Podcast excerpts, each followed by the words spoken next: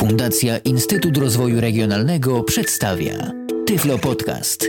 Audycja o technologiach wspierających osoby niewidome i słabowidzące. Zdaje się, mieliśmy jakieś małe, ale na szczęście tylko przejściowe kłopoty na łączach. Już teraz wszystko jest w porządku, zatem możemy rozpoczynać kolejne spotkanie z Tyflo Podcastem na antenie Radia N na www.radio.nfm i www.radio.n.pl. Tyflo Podcast to audycja poświęcona temu wszystkiemu, co istotne dla osób niewidomych i słabowidzących i o tym też e, mówimy w trakcie właśnie tych audycji. Dziś porozmawiamy sobie jednak o temacie nieco bardziej, e, nieco szerszym. Jeszcze tylko się uporam z jeszcze jedną kwestią techniczną. No i już mogę połączyć się z moim dzisiejszym gościem, z gościem e, Tyflo Podcastu w Radiu N, czyli z Piotrem Witkiem. Witaj Piotrze. E, witaj Michale, dobry wieczór wszystkim, którzy słuchają nas teraz i dzień dobry tym wszystkim, którzy słuchać nas e, będą w późniejszych Tyflo Podcastach. Ja tylko chciałbym tutaj z góry Państwa przeprosić, że mogę czasami się wyłączyć na chwilkę, ponieważ dopadła mnie choroba. Jak wiadomo, choroba nie wybiera, więc czasami, aby tutaj nie straszyć Was solówkami na trąbie, na chwilkę gdzieś tam zniknę i zaraz do Państwa wrócę.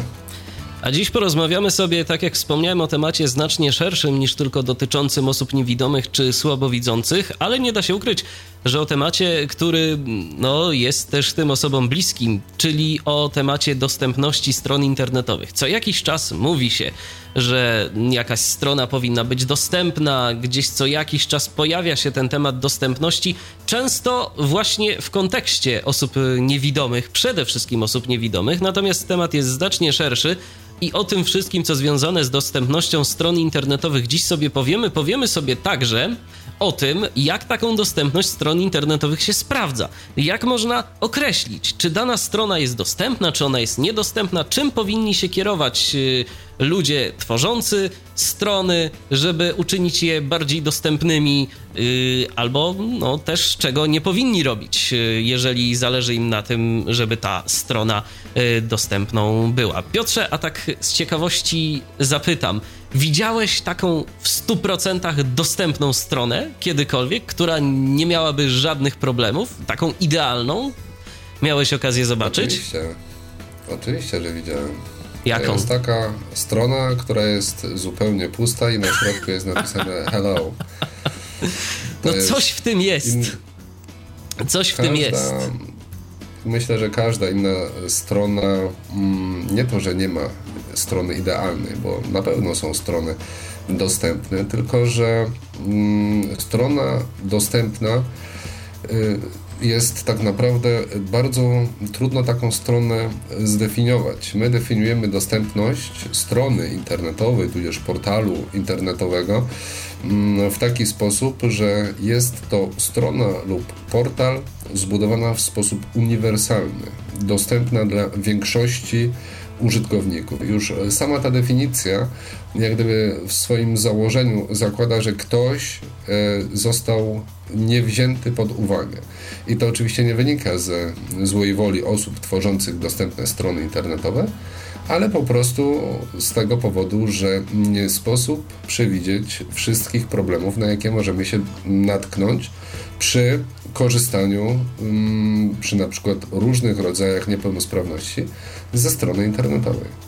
Dokładnie. Mogą być takie problemy, mogą mm, być użytkownicy z takimi problemami, których po prostu autor nie przewidzi. Ba, ja powiem więcej. Mogą być y, użytkownicy z takimi problemami, z takimi nietypowymi potrzebami, których nie przewidzieli nawet autorzy y, wytycznych dostępności, bo już y, jakiś czas temu spotkałem się z taką opinią, że mm, wskazówki dotyczące dostępności nie pokrywają wszystkich potrzeb. No i to jest zresztą racja, to, to, to nawet jest taki zapis w tych dokumentach, które mm, jakoś tam traktują na temat dostępności, no że to zawsze może być tak, że ktoś będzie pominięty, natomiast y, chodzi o to, żeby dla jak największej liczby osób było to dostępne. No i mm, skoro już jesteśmy mm, przy tej kwestii, to obalmy może ten mit, który gdzieś tam co jakiś czas się pojawia, że strony internetowe, jeżeli mowa o przygotowaniu dostępnej strony internetowej, to zyskają na tym tylko i wyłącznie osoby niewidome. Ewentualnie zyskają na tym osoby słabowidzące. To chyba tak nie jest, prawda? Oczywiście, że tak nie jest i myślę, że między innymi z tego powodu w ostatnim czasie coraz więcej mówi się na temat dostępności, ponieważ różne organizacje, nie tylko działające na rzecz, e, rzecz osób niepełnosprawnych, ale najróżniejsze organizacje, mm, także konsumenckie, e, przeprowadzają różne badania i nagle się okazuje, że tak naprawdę mm, dostępu do treści znajdujących się w internecie nie ma dostępu około 25% użytkowników. I oczywiście te 25% to nie są tylko osoby niepełnosprawne, bo takich grup wykluczonych, grup, które nie mają dostępu do treści, do informacji, jest e, bardzo wiele i to nie jest tak, że to tylko osoby niepełnosprawne mają z tym dostęp. Dlatego ten temat staje się ostatnio coraz mm, chętniej podchwytywany. Sprzedawcy zdają sobie, czy może inaczej, zaczynają sobie zdawać sprawę, że 25% to jest 25% rynku, to jest 25% klientów, którym y, nie można sprzedać jakiejś usługi, jakiegoś towaru, bo dane strony internetowe po prostu nie są dla tych użytkowników dostępne. No więc teraz może spróbujmy wyszczególnić takie najbardziej dotknięte grupy tym, że dana strona będzie niedostępna. No już na pewno wszyscy wiemy, strony mogą być niedostępne dla osób niewidomych. No bo to nasi słuchacze mają z tym problem na co dzień, podejrzewam. Wchodzimy na jakąś stronę, okazuje się, że nasz czytnik ekranu głupieje. Nie czyta albo w ogóle zupełnie nic, albo nie czyta wszystkiego, albo na przykład rozmawiamy z osobą widzącą. No słuchaj, tu masz taki link jakiś, gdzieś tam, e, możesz sobie w niego wejść, yy, no i przeczytasz coś. Okazuje się, że nie. Ale to nie tylko niewidomi mają te problemy. Nieco inne, ale także mają różne inne grupy społeczne. To teraz spróbujmy może pokrótce je scharakteryzować. No może zaczekajmy jeszcze chwilkę, bo jak już poruszyliśmy temat osób niepełnosprawnych, poruszyłeś e, problem osób z dysfunkcją wzroku, to no, pamiętajmy, że tak naprawdę mm, osób niewidomych w środowisku ludzi, e, nawet inwalidów wzroku, jest naprawdę mały procent. Ogromną rzeszę stanowią osoby e, słabowidzące i to pojęcie, jak zdajemy sobie sprawę, jest bardzo szerokie rodzaju, rodzajów niepełnosprawności wzroku jest naprawdę bardzo wiele i to jest jeden z największych problemów właśnie dostępności.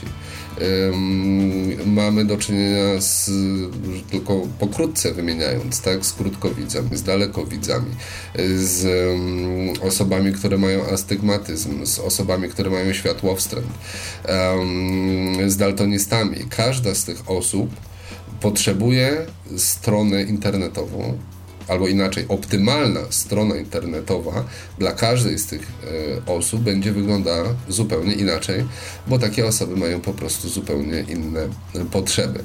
Ale to jeśli chodzi o niepełnosprawności wzroku.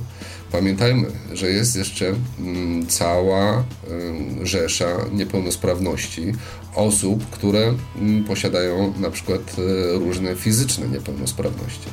Zacznijmy chociażby od osób, które są powiedzmy mm, bezterminowo niepełnosprawne, powiedzmy są sparaliżowane. One zmuszone są do korzystania z różnych rozwiązań wspierających, które tak naprawdę do poruszania kursorem na przykład po ekranie i tak dalej korzystają z tych samych mechanizmów, z których korzystają nasze programy odczytu ekranu.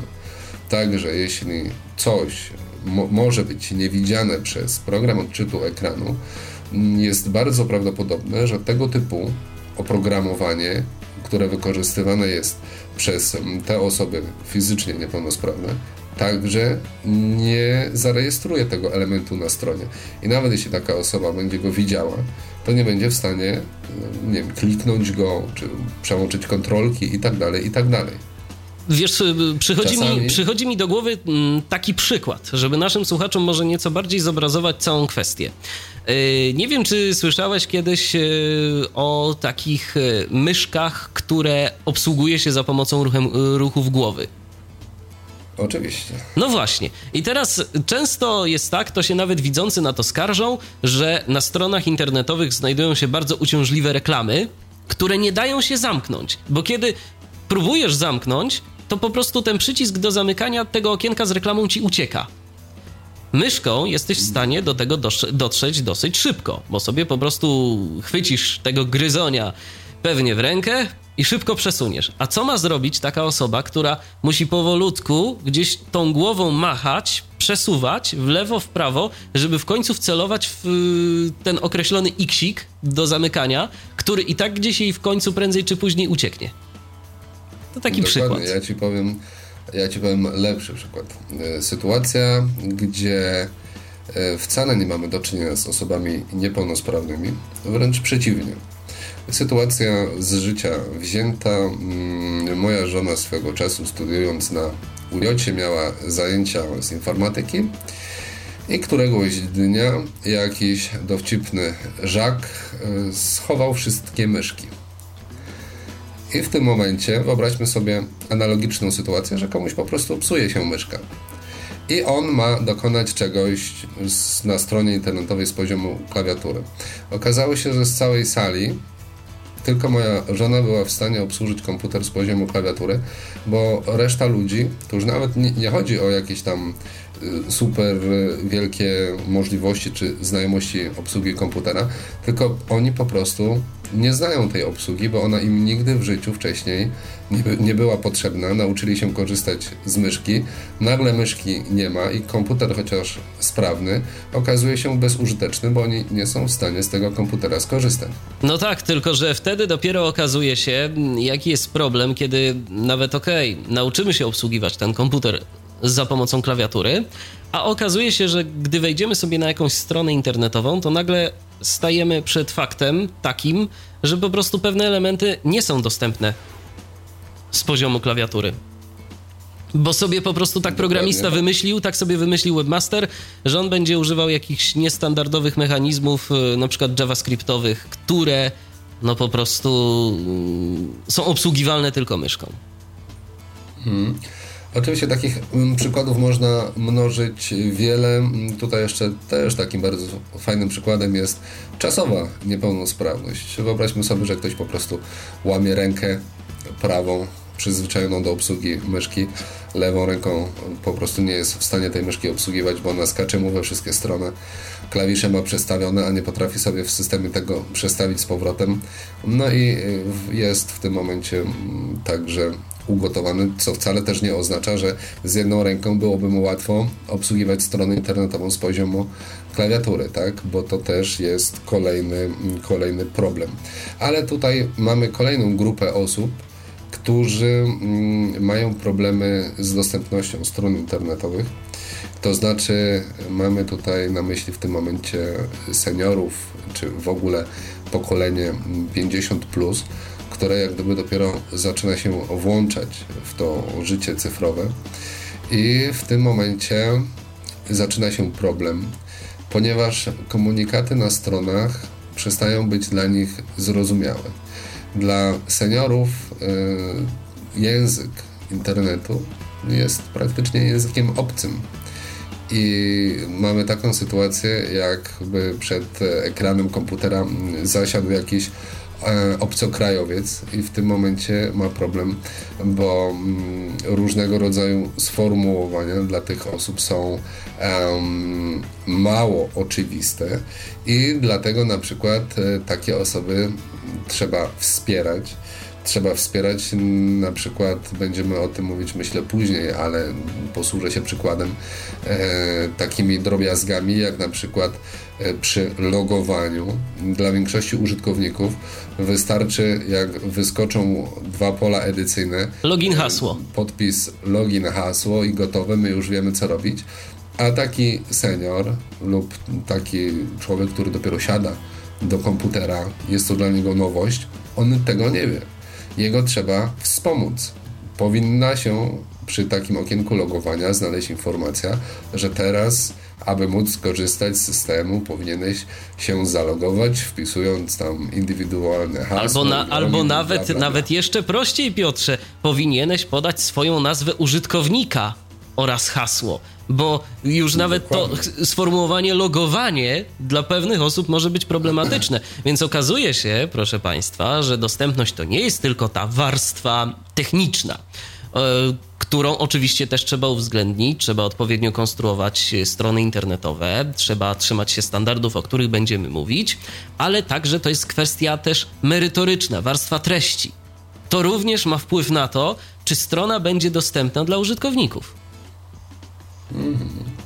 Chciałem tutaj, bo tak mi się teraz nasunęło, jeszcze jest ogromna mm, rzesza ludzi, która ma problemy z koncentracją.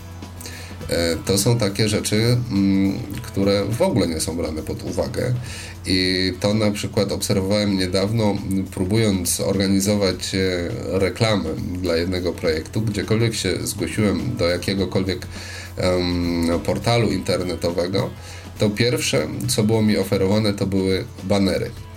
Banery właśnie wyskakujące, te, o których mówiłeś, te, które wyskakują, mrugają, oślepiają, e, mogą budzić oszołomienie wręcz w momencie, gdy one mrugają za szybko, mogą wręcz stanowić e, źródło ataków, padaczki, o czym może też będziemy mówić za chwilę, ale to przede wszystkim e, prowadzi do problemów z koncentracją. Nie możemy się skupić na niczym.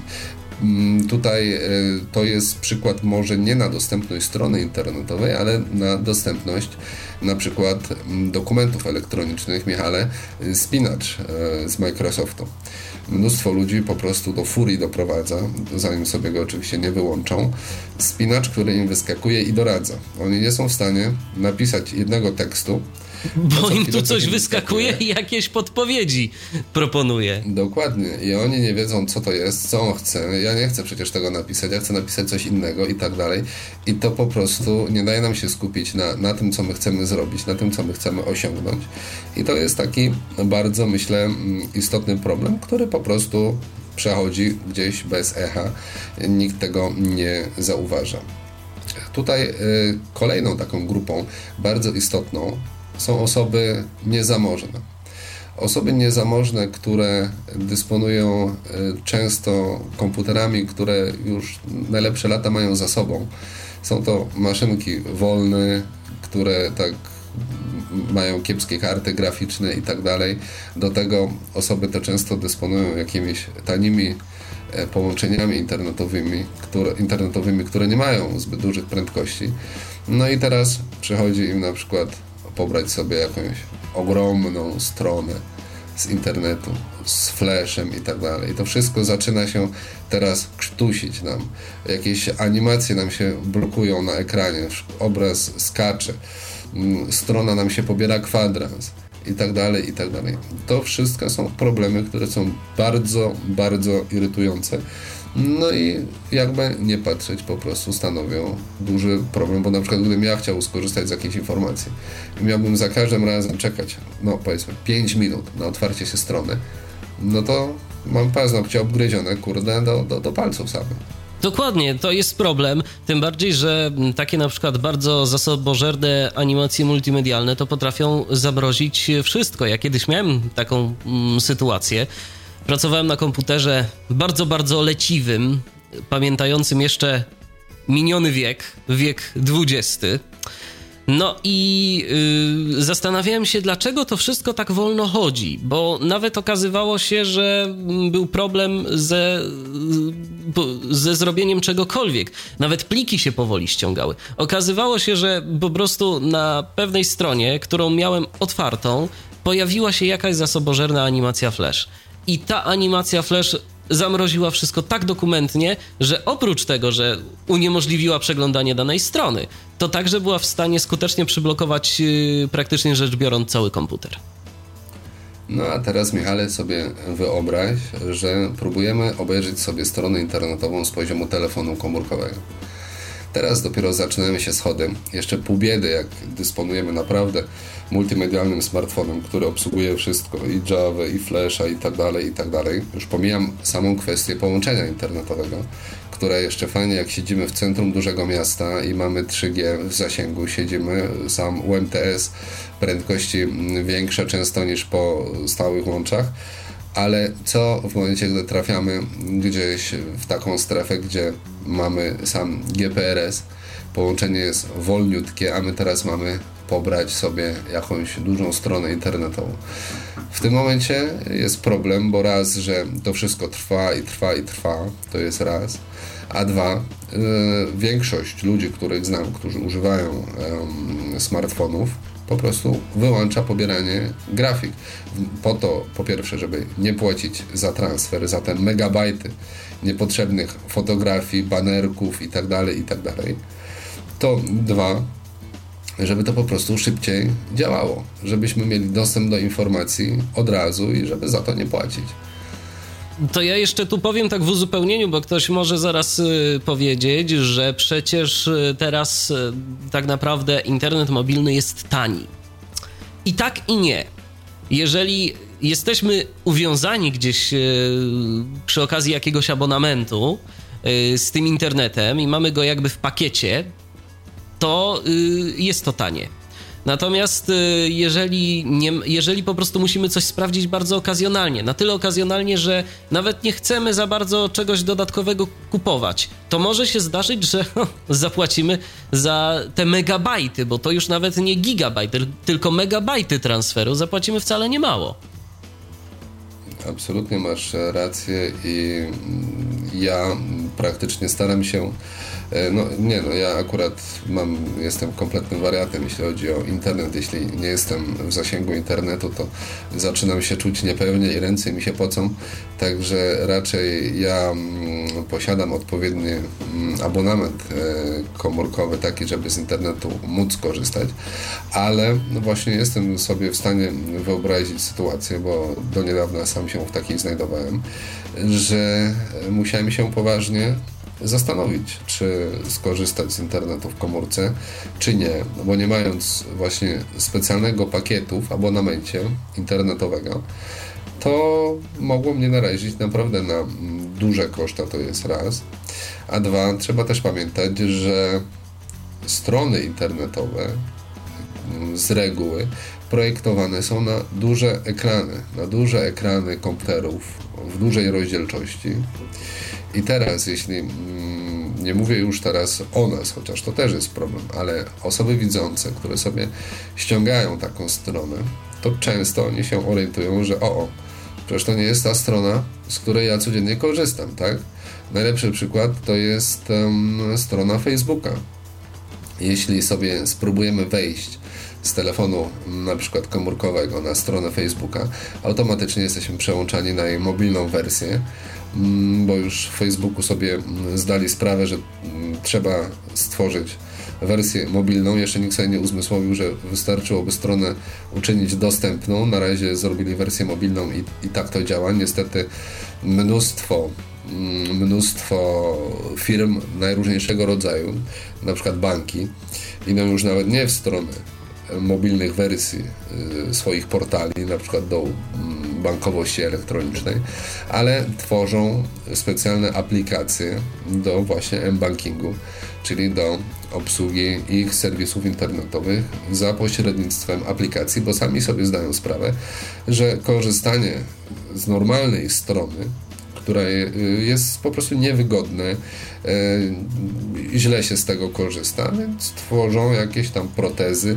jakieś tam Mm, rozwiązania, które mają po prostu ułatwić korzystanie y, z serwisu, bo strona internetowa główna jest po prostu niedostępna. A wystarczyłoby zrobić raz, a dobrze i na pewno zniwelowałoby to koszta e, w pewnym momencie, bo po prostu dobrze zaprojektowana strona, strona, której da się używać wszędzie, no to jest po prostu strona uniwersalna, którą tworzy się raz i można tak naprawdę już później skupić się tylko i wyłącznie na konieczności aktualizacji jej w odpowiednią treść, oczywiście także odpowiednio przygotowaną, w odpowiedni sposób, bo pamiętajmy o jednym, mamy trzy strony. Okej, okay Świetnie. Strona dla urządzeń dotykowych, strona dla urządzeń mobilnych i strona taka, e, no, właściwa, nazwijmy to tak. Kiedyś tak miał Facebook, teraz chyba ma tylko dwie wersje stron: mm, mobilną i, i zwykłą. Nie pamiętam teraz dokładnie, ale w każdym razie mieli to tak zmigrować. No ale okej, okay, nawet jeżeli mamy te dwie strony, to jest jeden problem.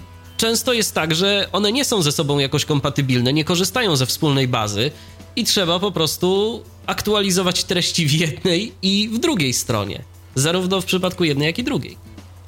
Czyli poza tym, że y, mamy tutaj sytuację, że jak gdyby rozjeżdża nam się synchronizacja treści, że zawsze jedna strona y, po krótszym lub dłuższym czasie przestaje być aktualna, jedna wersja, to pamiętajmy jeszcze o samych zasobach, że ktoś to musi robić.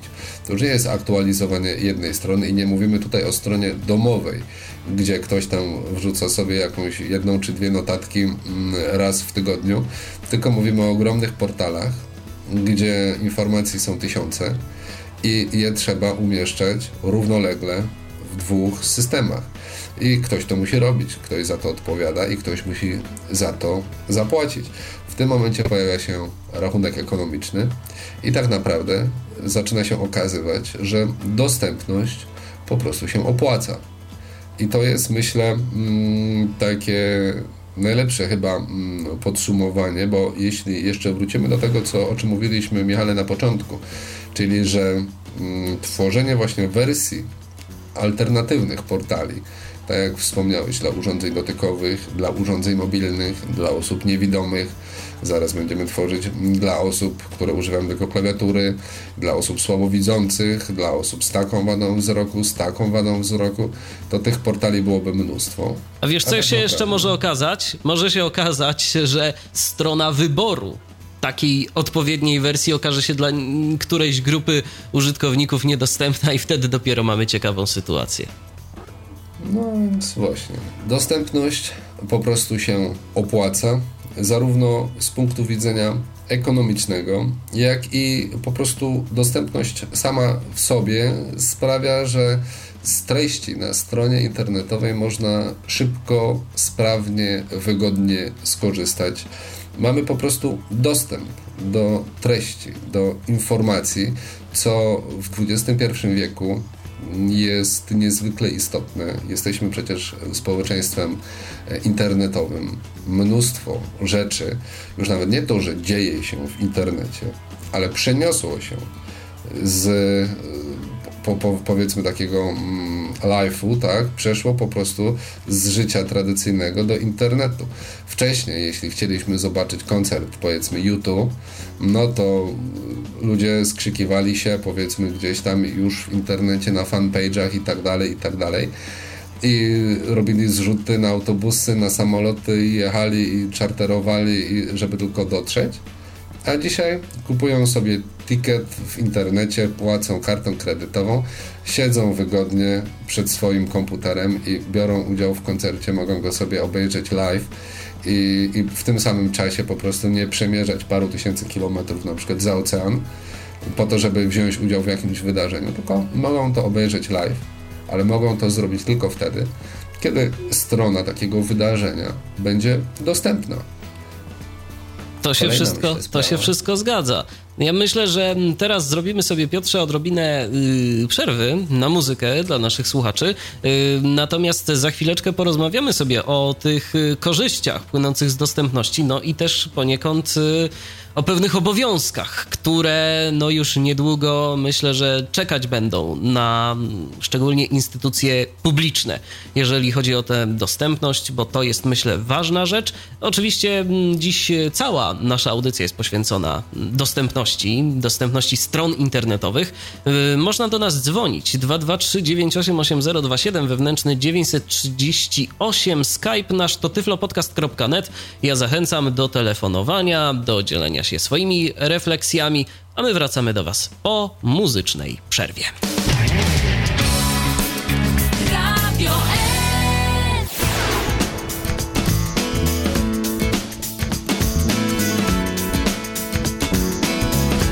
Słuchacie cały czas Tyflo Podcastu w Radiu N. Jesteśmy z wami na www.radio.nfm i www.radio.npl. tyflopodcast.net to jest nasz radiowy Skype. Do waszej dyspozycji jest również nasz redakcyjny telefon 223 988 027. Po połączeniu wstukujecie numer wewnętrzny 938 i z nami się łączycie. Możecie rozmawiać z nami na żywo na antenie, a rozmawiać dziś możecie wspólnie ze mną i z Piotrem Witkiem na temat dostępności stron internetowych. No i tak sobie rozmawiamy, rozmawiamy o tej dostępności. Y, zaczęliśmy już rozmowę na temat tego, jakie są korzyści. To może jeszcze mm, kontynuując ten wątek, Piotrze, co jeszcze dają y, dostępne strony? Oczywiście oprócz tego, że, że są dostępne i że dają każdemu możliwość korzystania z dobrodziejstw, jakie znajdują się na tychże stronach. No ja myślę, że rozwijając przede wszystkim tą kwestię, że żyjemy w tym e, XXI wieku, to pamiętajmy, że mnóstwo w cudzysłowie życia towarzyskiego przeniosło się do internetu. I to nie jest tylko mm, kwestia jakichś komunikatorów, Skype'ów i tak dalej, i tak dalej, bo e, ta, to są także, a może nawet przede wszystkim, tak, sądząc po popularności portali takich jak Facebook, właśnie portale internetowe z których dostępno, z ich dostępnością jest przecież bardzo różnie. Tutaj mieliśmy, czy mamy um, naszą polską klasę, która dostępna jest w większym lub mniejszym stopniu, na pewno większym niż, niż Facebook. Um, mamy inne portale, które powstają, tak, jak Google. E, tego typu platform porozumienia będzie mnóstwo. Myślę, będą się pojawiać jedne, inne będą znikać. To jest jak gdyby jedna rzecz. Druga rzecz to są najróżniejszego rodzaju fora internetowe, gdzie ludzie też wymieniają się poglądami, gdzie mm, chcą brać udział w dyskusjach. To są różne strony blogowe, gdzie ludzie chcą publikować a często nie mogą, bo tego typu środowiska są dla nich po prostu niedostępne.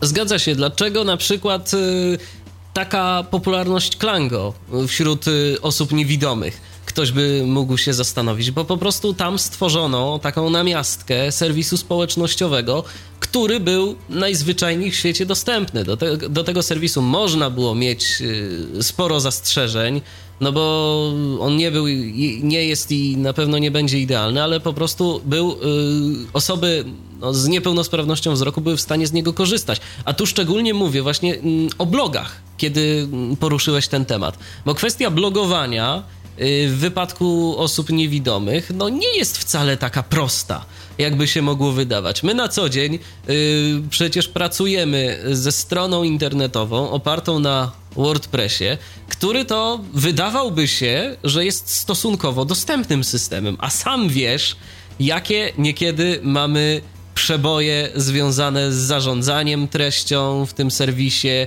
z jakąś tam modyfikacją i tego typu rzeczami. To nie jest takie oczywiste. Zgadza się, także najróżniejszego rodzaju mm, portale może nawet wiesz, z, na przykład w przypadku WordPressa mm, można by go uczynić bez oczywiście jakichś specjalnych wtyczek i tak dalej, głębokich modyfikacji, wykorzystując jakieś szablony i tak dalej, i tak dalej.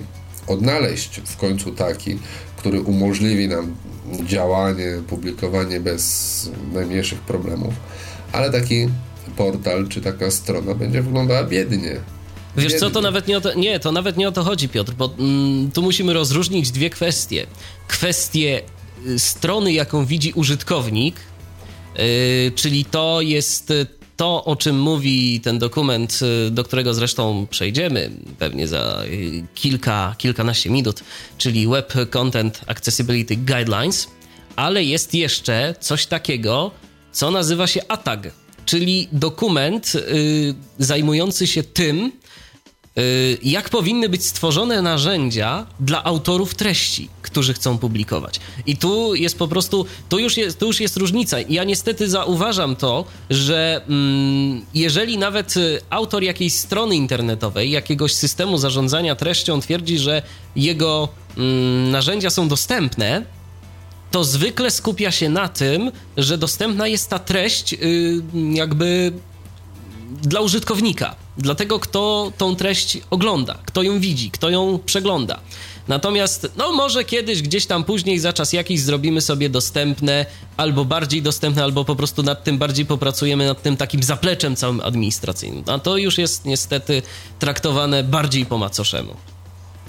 No, zgadza się, ale tutaj jak gdyby mm, w tym momencie większość jednak e, ludzi nie zarządza tą treścią z, z, z, z mm, poziomu specjalistycznych aplikacji, korzystając z różnych mechanizmów osadzonych na stronach internetowych.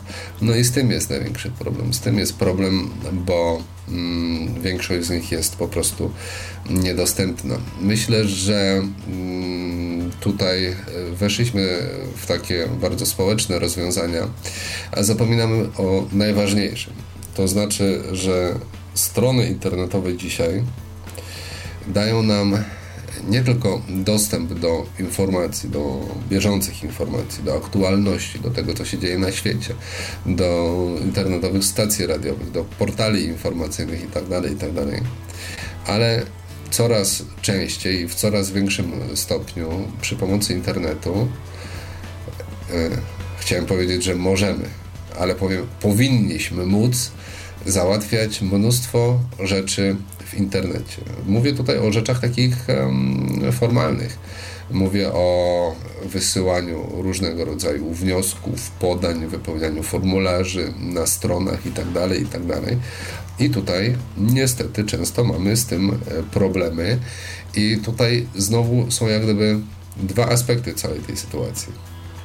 Z jednej strony mamy taki aspekt e, komercyjny, Tutaj myślę, że najlepszym przykładem będzie serwis Allegro, który dostępny jest w 95% i wszystko jest pięknie i możemy sobie coś kupić i tak dalej, i tak dalej.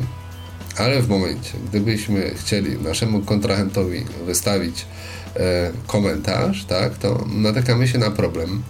I teraz osoby, które ko korzystają z programów odczytu ekranu, mają problem, bo albo muszą się wykazać już e, w miarę specjalistyczną wiedzą, żeby mm, pamiętać o tym na przykład, żeby wyłączyć sobie język Java w przeglądarce, aby móc tego dokonać, albo żeby skorzystać z innego programu odczytu ekranu. Z NVDA, jak dobrze pamiętam, najlepiej to tak działa. Jest.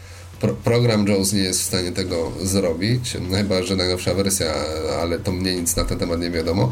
Za to darmowy program NVDA radzi sobie z tym bez problemu, ale o tym trzeba wiedzieć. A ktoś, kto siada do komputera raz na jakiś czas, który traktuje komputer jako narzędzie, to z reguły nie jest osoba, która poświęca się studium nad tym komputerem, nad budową stron internetowych, nad e, pracą programów odczytu ekranu itd., tak itd. Tak to jest po prostu zwykły, przeciętny Kowalski, który jest użytkownikiem i on po prostu chce mieć dostępną stronę internetową, a nie ma tej strony.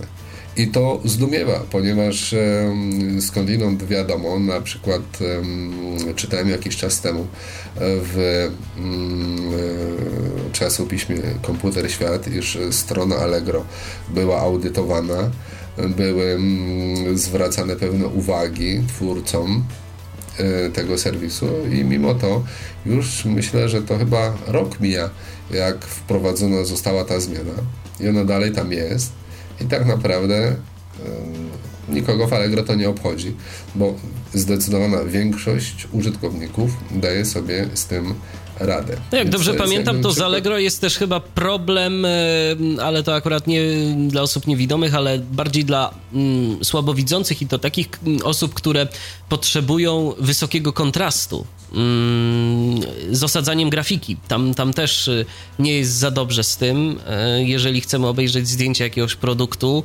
to yy, no, możemy natrafiać na pewne problemy. O tym y, Michał Dębiec kiedyś y, wspominał. Może nas w tym momencie słucha, może coś więcej na ten temat będzie nam w stanie powiedzieć, y, albo po prostu jakiś inny z naszych słuchaczy, którzy właśnie korzystają z trybu wysokiego kontrastu, bo to także mhm. jest problem. Ale wiesz, Piotrze, ja tak sobie myślę, że problem jest też troszeczkę innej natury. Yy, bo wszystko w teorii jest ładnie, wszystko w teorii jest pięknie. Yy, mamy język HTML, mamy język yy, opisu styli, arkuszy styli CSS i jeszcze tam kilka innych takich języków, które pomagają nam, a właściwie pomagają webmasterom tworzyć strony. Pamiętasz, jaka to była idea? Że wszystko powinno w każdej przeglądarce wyświetlać się tak samo. A webmasterzy, z tego co ja wiem, nadal spędzają jeszcze no, sporo godzin nad dostrojeniem wizualnego wyglądu strony internetowej, żeby w każdej przeglądarce wyświetlana była tak samo. No i teraz jeszcze dochodzą nam problemy z technologiami asystującymi. Pamiętasz, jakiś czas temu spotkaliśmy się z takim problemem, na przykład z problemem rozwijanego menu, które to było wyświetlane prawidłowo, pod przeglądarką Internet Explorer. Wszystko z nim było w porządku, było ok. Pod Firefoxem y, z dowolnym programem odczytu ekranu. Ja to testowałem z Windowsem, z NVDA, ty to testowałeś z JOSem i, i też z, y, z NVDA. W ogóle nie były widziane rozwinięte elementy tego menu. Jakby po prostu ich tam zupełnie nie było. Okazało się, że trzeba było po prostu zastosować inną konstrukcję i problem się rozwiązał. No oczywiście, ale to jest właśnie problem pewnej standaryzacji i pewnej świadomości. Niestety e, z reguły e, wygląda to w ten sposób, że jeśli ktoś sobie zamawia stronę internetową, jakaś firma, mm, to za wyłożenie pieniążków za taką stronę internetową odpowiada boss.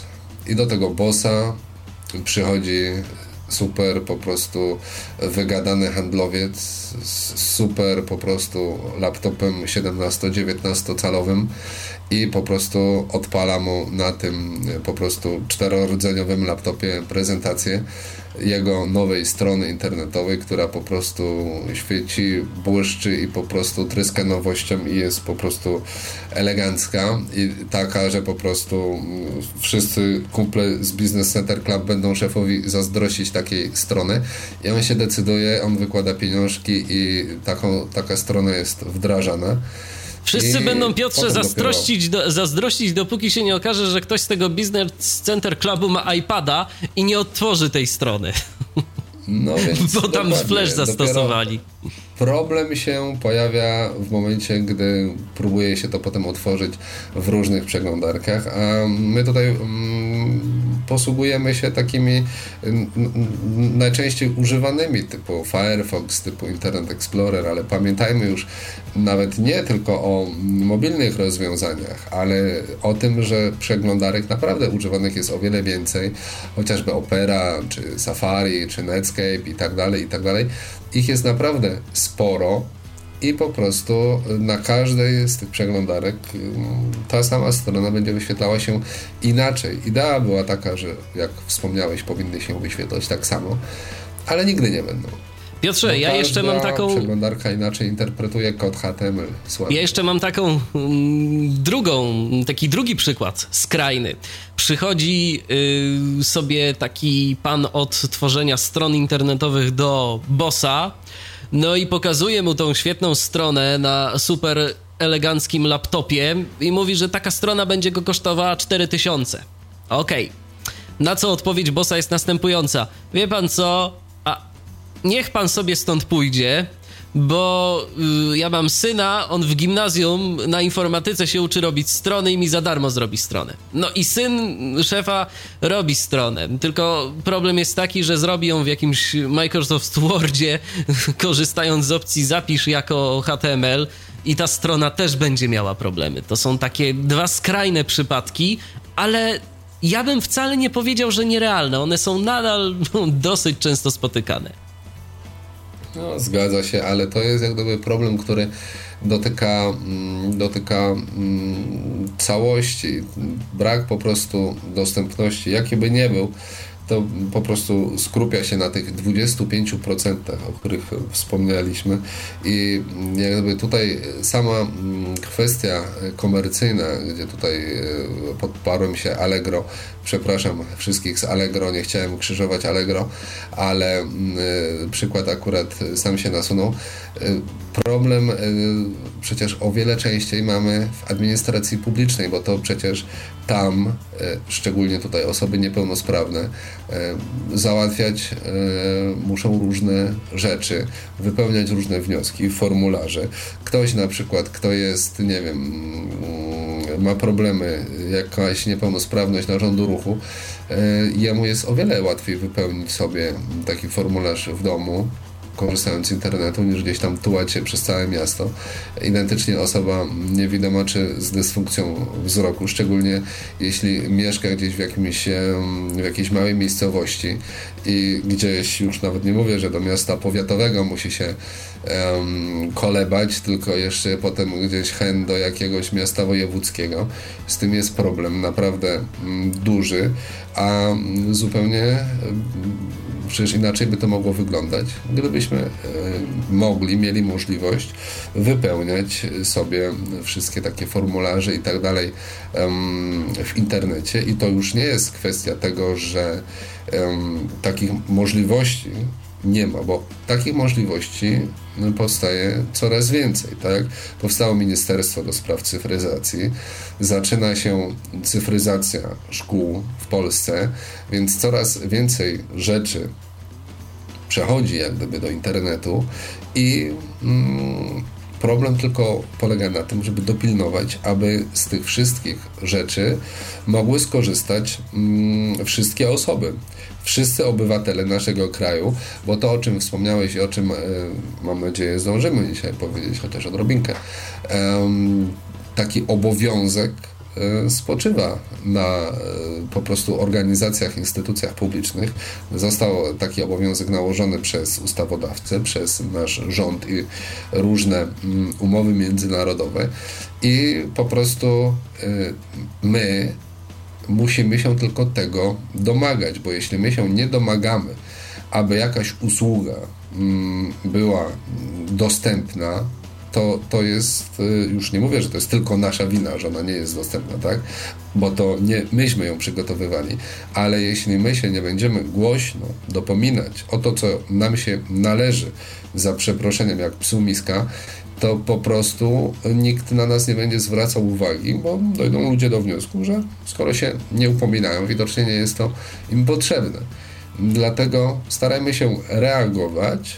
Możemy reagować na wiele sposobów i pod koniec audycji mam nadzieję, że uda nam się mm, pokazać Wam kilka narzędzi, powiedzieć o nich, z których sami możecie sobie skorzystać, po to, aby komuś móc zademonstrować, że, że to, problem. o czym wy mówicie, to nie jest jakiś wasz wymysł wyssany z palca, że to wy się czepiacie, tylko że tak naprawdę ta strona internetowa jest do bani i że ona jest zupełnie niedostępna. Natomiast ja chciałbym zwrócić uwagę na jeszcze jedną rzecz, która tak trochę mm, została pominięta, mam wrażenie, w tej całej dyskusji, y, która dosyć często już zaczyna się pojawiać na temat dostępności. Ja już y, mówiłem o tym chwilę temu, a propos tych zaplecz administracyjnych, że one również powinny być dostępne. Y, nie wiem, Piotrze, czy zwróciłeś uwagę na to, że ostatnimi czasy coraz częściej mówi się o tym, że osoby niepełnosprawne także zatrudniane są w instytucjach publicznych, albo że miałyby być zatrudniane. No jakiś czas temu na przykład czytałem o tym, że policja zatrudnia osoby niepełnosprawne. Okej, okay, tylko teraz y, jeżeli będzie sytuacja taka, że y, zatrudnią nawet taką osobę, przy czym no sporo osób niepełnosprawnych może wykonywać z powodzeniem y, dużo różnych operacji, chociażby z zabiórka siedząc przy komputerze.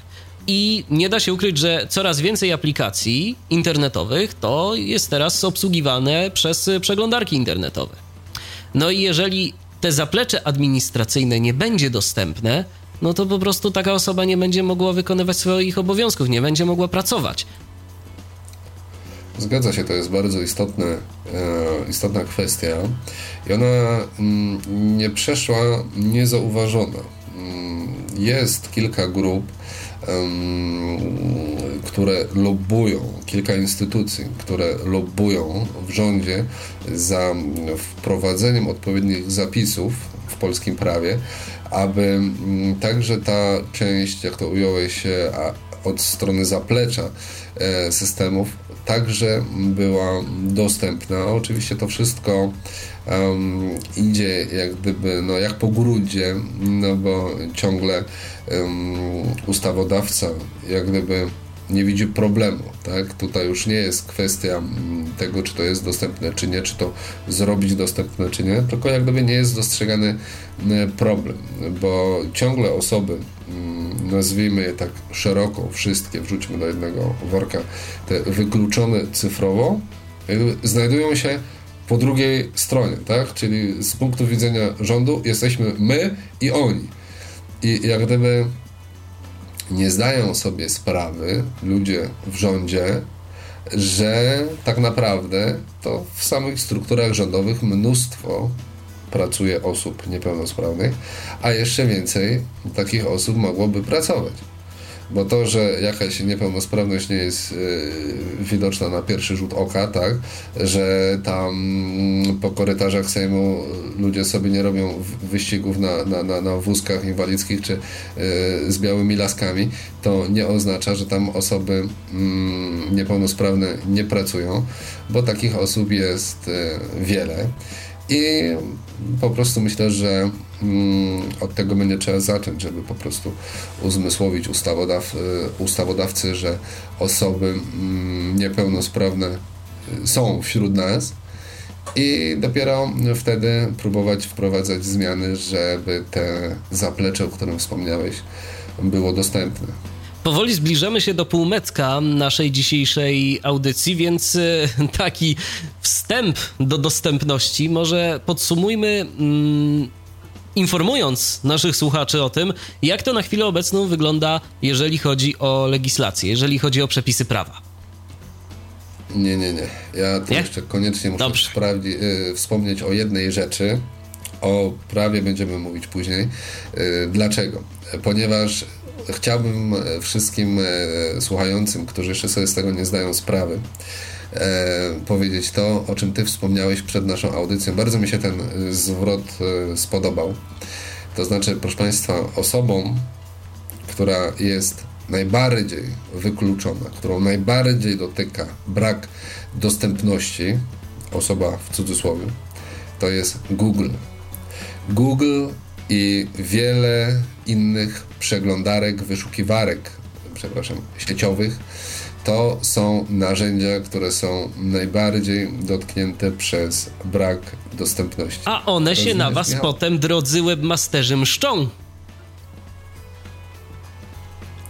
Jakbyś mógł rozwinąć? No już rozwijam, proszę bardzo. Strona dostępna, myślałem, że będziesz chciał właśnie, właśnie rozwinąć tę kwestię. Strona dostępna to strona dobrze wypozycjonowana. Dostępność jest y, bardzo często idzie w parze z dobrym pozycjonowaniem strony. Jeżeli nasi słuchacze są chętni, żeby w tej kwestii pogłębić swoją wiedzę, ja zapraszam bardzo serdecznie do y, pogrzebania w archiwum Tyflo Podcastu. Mniej więcej rok temu y, został opublikowany taki materiał Michała Dębca z pierwszego o ile dobrze pamiętam, spotkania Forum Dostępnej Cyberprzestrzeni. Tam właśnie Michał mówił na temat pozycjonowania stron internetowych i dostępności.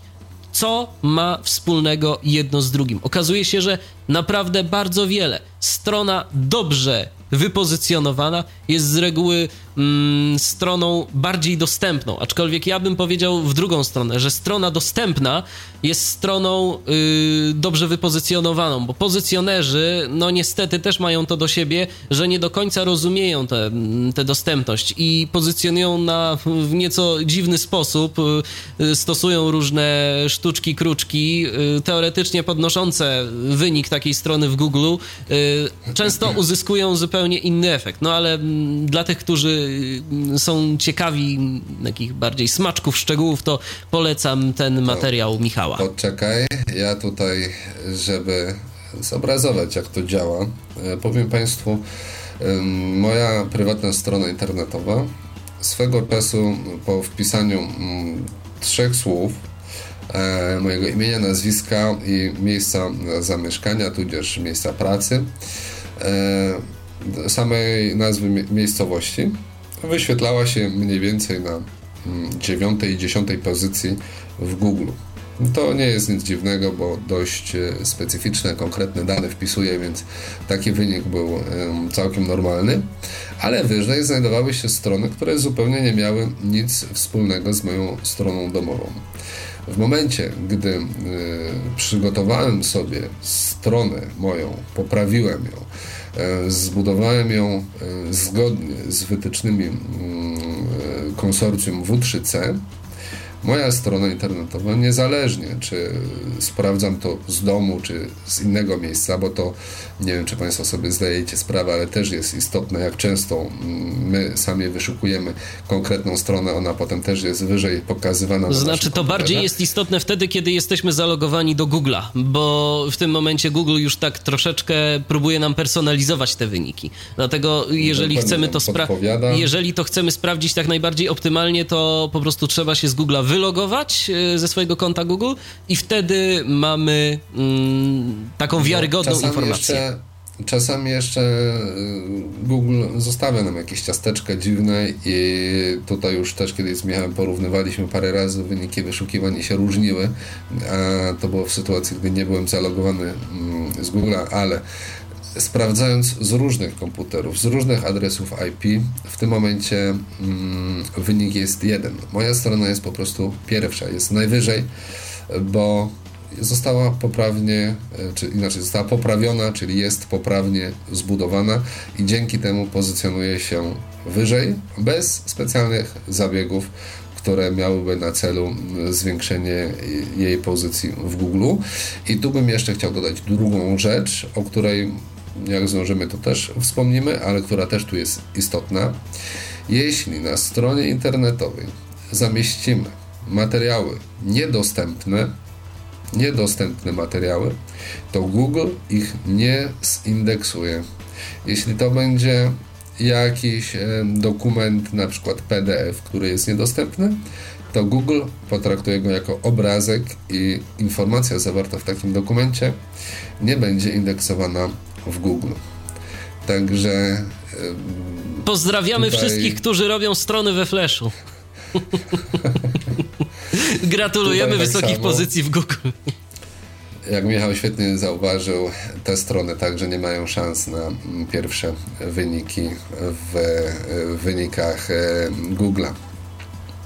To co Piotrze, zahaczymy o to prawo, czy, czy, czy jeszcze nie? Nie, nie? Poprawię sobie dobrze, później. Dobrze, widzę, że, widzę, że tak yy, chcesz zostawić te smaczki ustawowe na deser, więc dobrze. Teraz zrobimy sobie odrobinę muzycznego wytchnienia i za moment przejdziemy do tej kwestii takiej nieco bardziej praktycznej, czyli porozmawiamy sobie o tym yy, właściwie na czym ta dostępność polega, yy, o co należy zadbać, żeby dostępność była i komu się to może przydać. No i także będziemy rozmawiać na ten temat, jakie mamy narzędzia, E, dzięki którym możemy sprawdzać dostępność, dzięki którym możemy no, poniekąd nacisk wywierać na autorów y, stron internetowych i sygnalizować im, że z daną stroną jest jakiś problem. Czekamy oczywiście również na Wasze telefony 223988027 wewnętrzny 938 skype tyflopodcast.net. Y, jesteśmy do Waszej dyspozycji do 21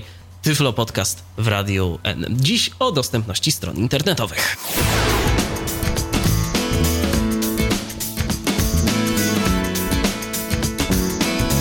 No i już jesteśmy z powrotem. To jest cały czas audycja Tyflo Podcastu na antenie Radia N. Dziś rozmawiamy na temat dostępności stron internetowych. Czekamy oczywiście cały czas na Wasze telefony, na Wasze uwagi, na Wasze mm, komentarze jakieś odnośnie tego, o czym my tu mówimy. Może jakieś macie własne doświadczenie, jeżeli chodzi o mm, kwestię dostępności stron bądź niedostępności.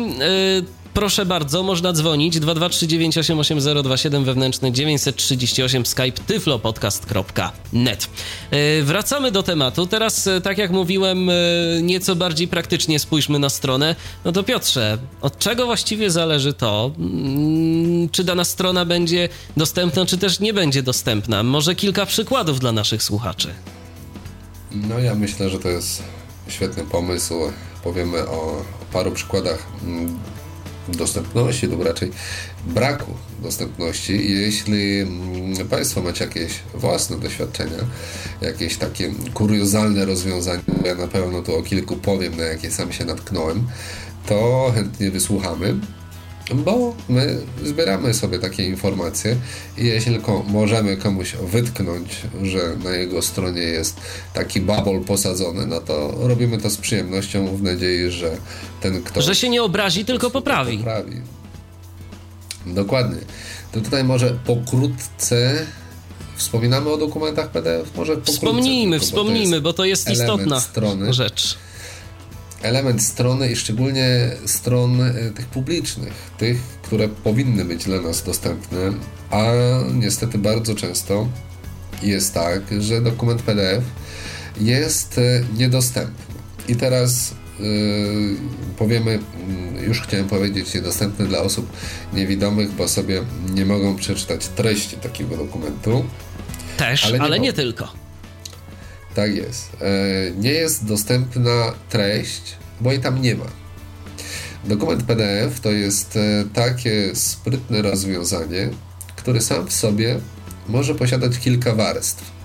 Jedną z tą podstawową warstwą dokumentu PDF jest grafika, czyli dokument najczęściej zeskanowany, czasami sfotografowany, zapisany jako PDF jest umieszczony na stronach, stronach publicznych, ale nie tylko, bo często w sklepach gdzieś tam cenniki czy opisy produktów, instrukcje są właśnie w dokumentach PDF bez tej warstwy tekstowej, a to właśnie ta warstwa tekstowa to jest to, co widzą na przykład programy odczytu ekranu. I w tym miejscu byśmy skończyli, gdybyśmy mówili o osobach niewidomych, ale chcemy Wam pokazać, że problem dotyka wszystkich użytkowników. W jakiej sytuacji? Ktoś powie jak? Przecież oni przecież widzą na ekranie. No owszem, że widzą, ale to nie wszystko. Wyobraźcie sobie Państwo, że macie potwierdzenie z banków w PDF-ie. Nie ma problemu, każdy sobie spojrzy na taki mm, dokumencik, no jedna stronka, wszystko się wyświetla na ekranie elegancko. Ale co w sytuacji, gdy na przykład dostajemy jakąś książkę, opracowanie naukowe i musimy odnaleźć konkretny fragment. No w tym momencie każdy z nas skorzystałby z komendy znajdź, wyszukaj. Różnie się nazywają. E, naciskamy Ctrl F i w tym momencie nic się nie dzieje, bo nie mamy czego wyszukiwać. Dokument nie mając treści nie może być przeszukany.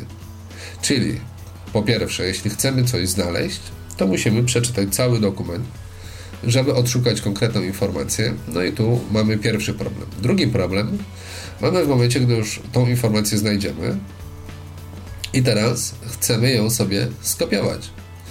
Chętnie byśmy to zrobili, zaznaczyli sobie dany fragment tekstu i skopiowali na przykład do jakiegoś edytora tekstu, ale tego nie zrobimy, bo tekstu nie ma. I właśnie taki mm, problem swego czasu nawet ku, ku ogólnemu rozbawieniu podczas jednej z debat y, właśnie z ministrem e, Bonim i w obecności premiera, sam premier Donald Tusk jednemu z prelegentów wytknął, że dokument, który otrzymał jest niedostępny, bo premier nie może go sobie przeszukać. Tak więc e, świadomość e, cieszy, że premier ma taką świadomość.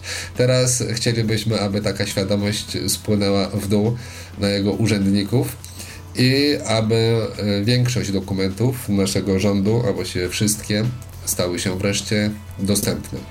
Ale to tak o dokumentach miało być pokrótce.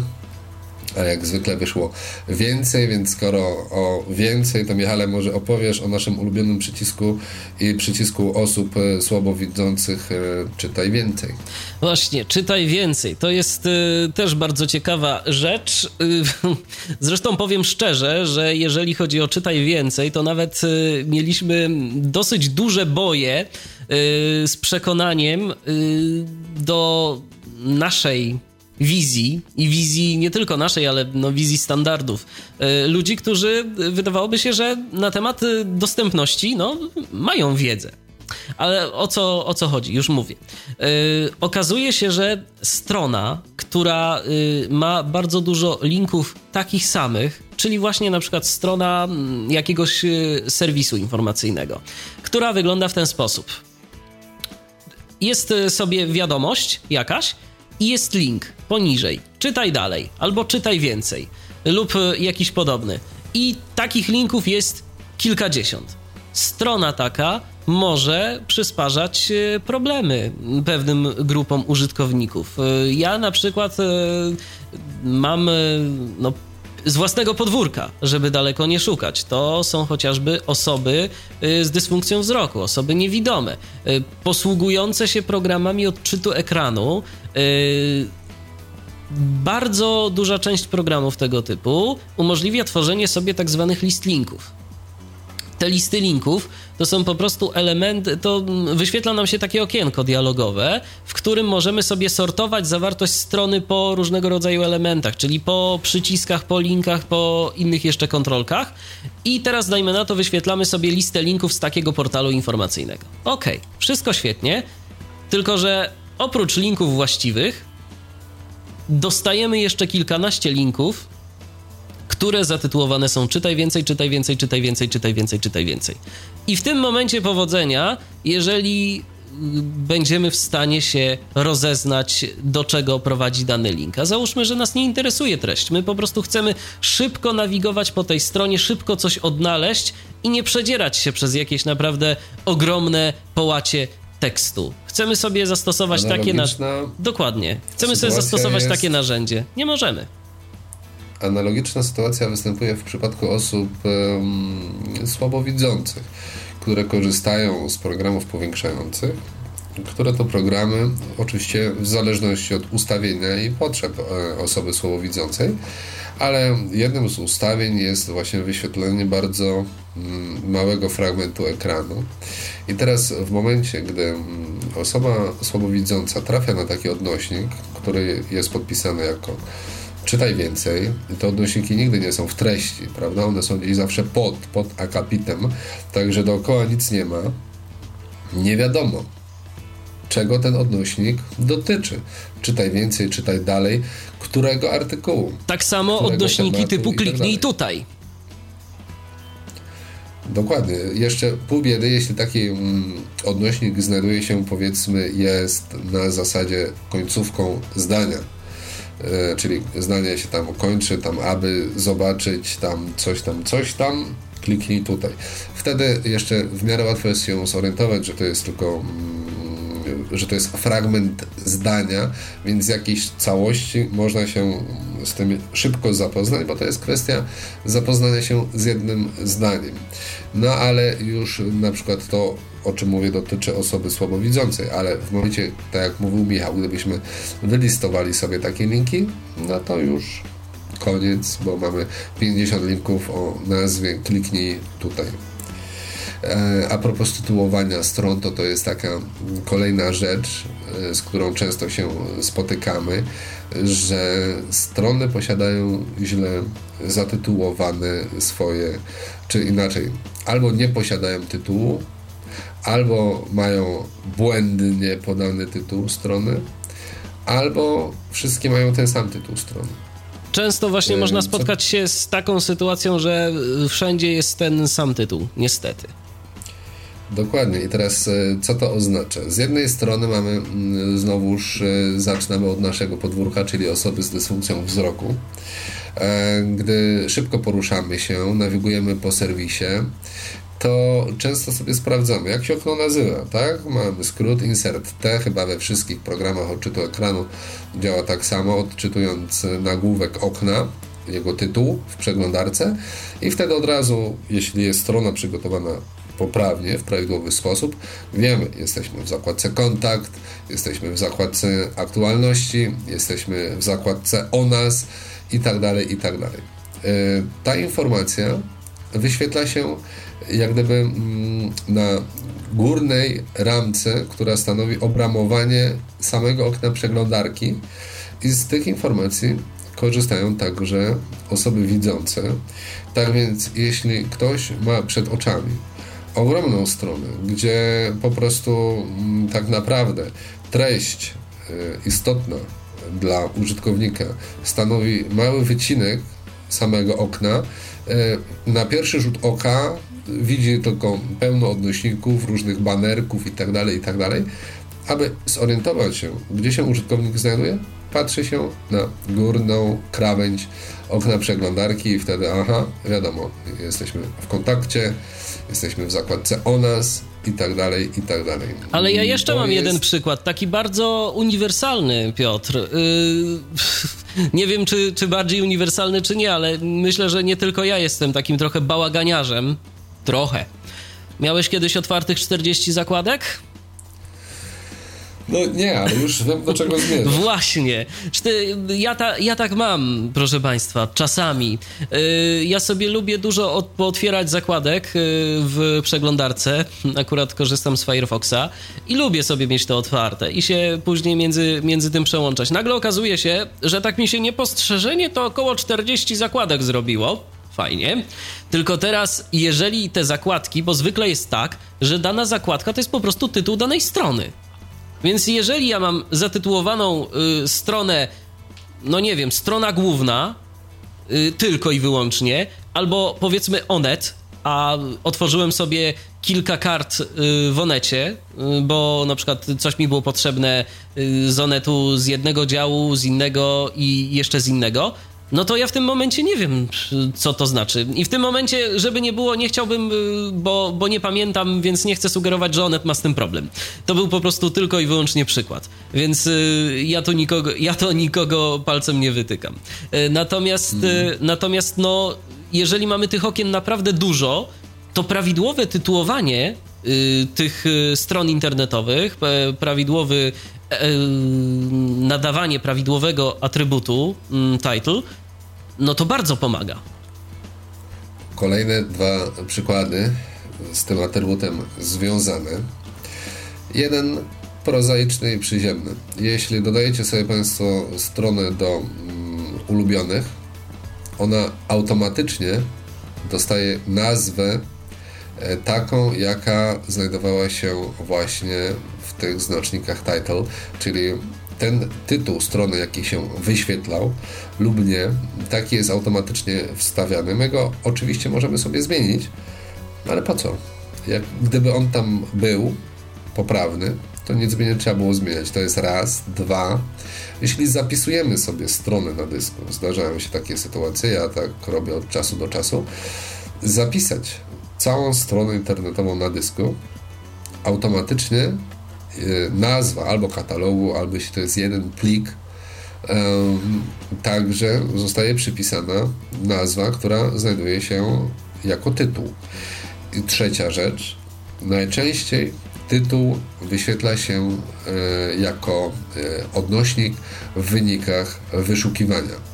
Czyli jeśli na przykład szukamy kontaktu do, nie wiem, Zakład Ubezpieczeń Społecznych w Tarnowskich Górach, kontakt, jeśli wpiszecie takie zapytanie w wyszukiwarce, a wyskoczy Wam e, strona wiem, Zakład Ubezpieczeń Społecznych, to w tym momencie, tak, w sensie taki odnośnik, Wy nie wiecie, czy wejdziecie na stronę ZUS-u, główną, czy na stronę kontaktu, czy na stronę kontaktu i tak dalej. Dokładnie. A gdy strona będzie zatytułowana pod stronę konkretnie kontakt, tam ZUS Tarnowskie Góry, Przykładowo, tak? No to wiadomo będzie, wystarczy, że będzie kontakt. I wtedy, oho, wiecie, ta strona bezpośrednio prowadzi do kontaktu.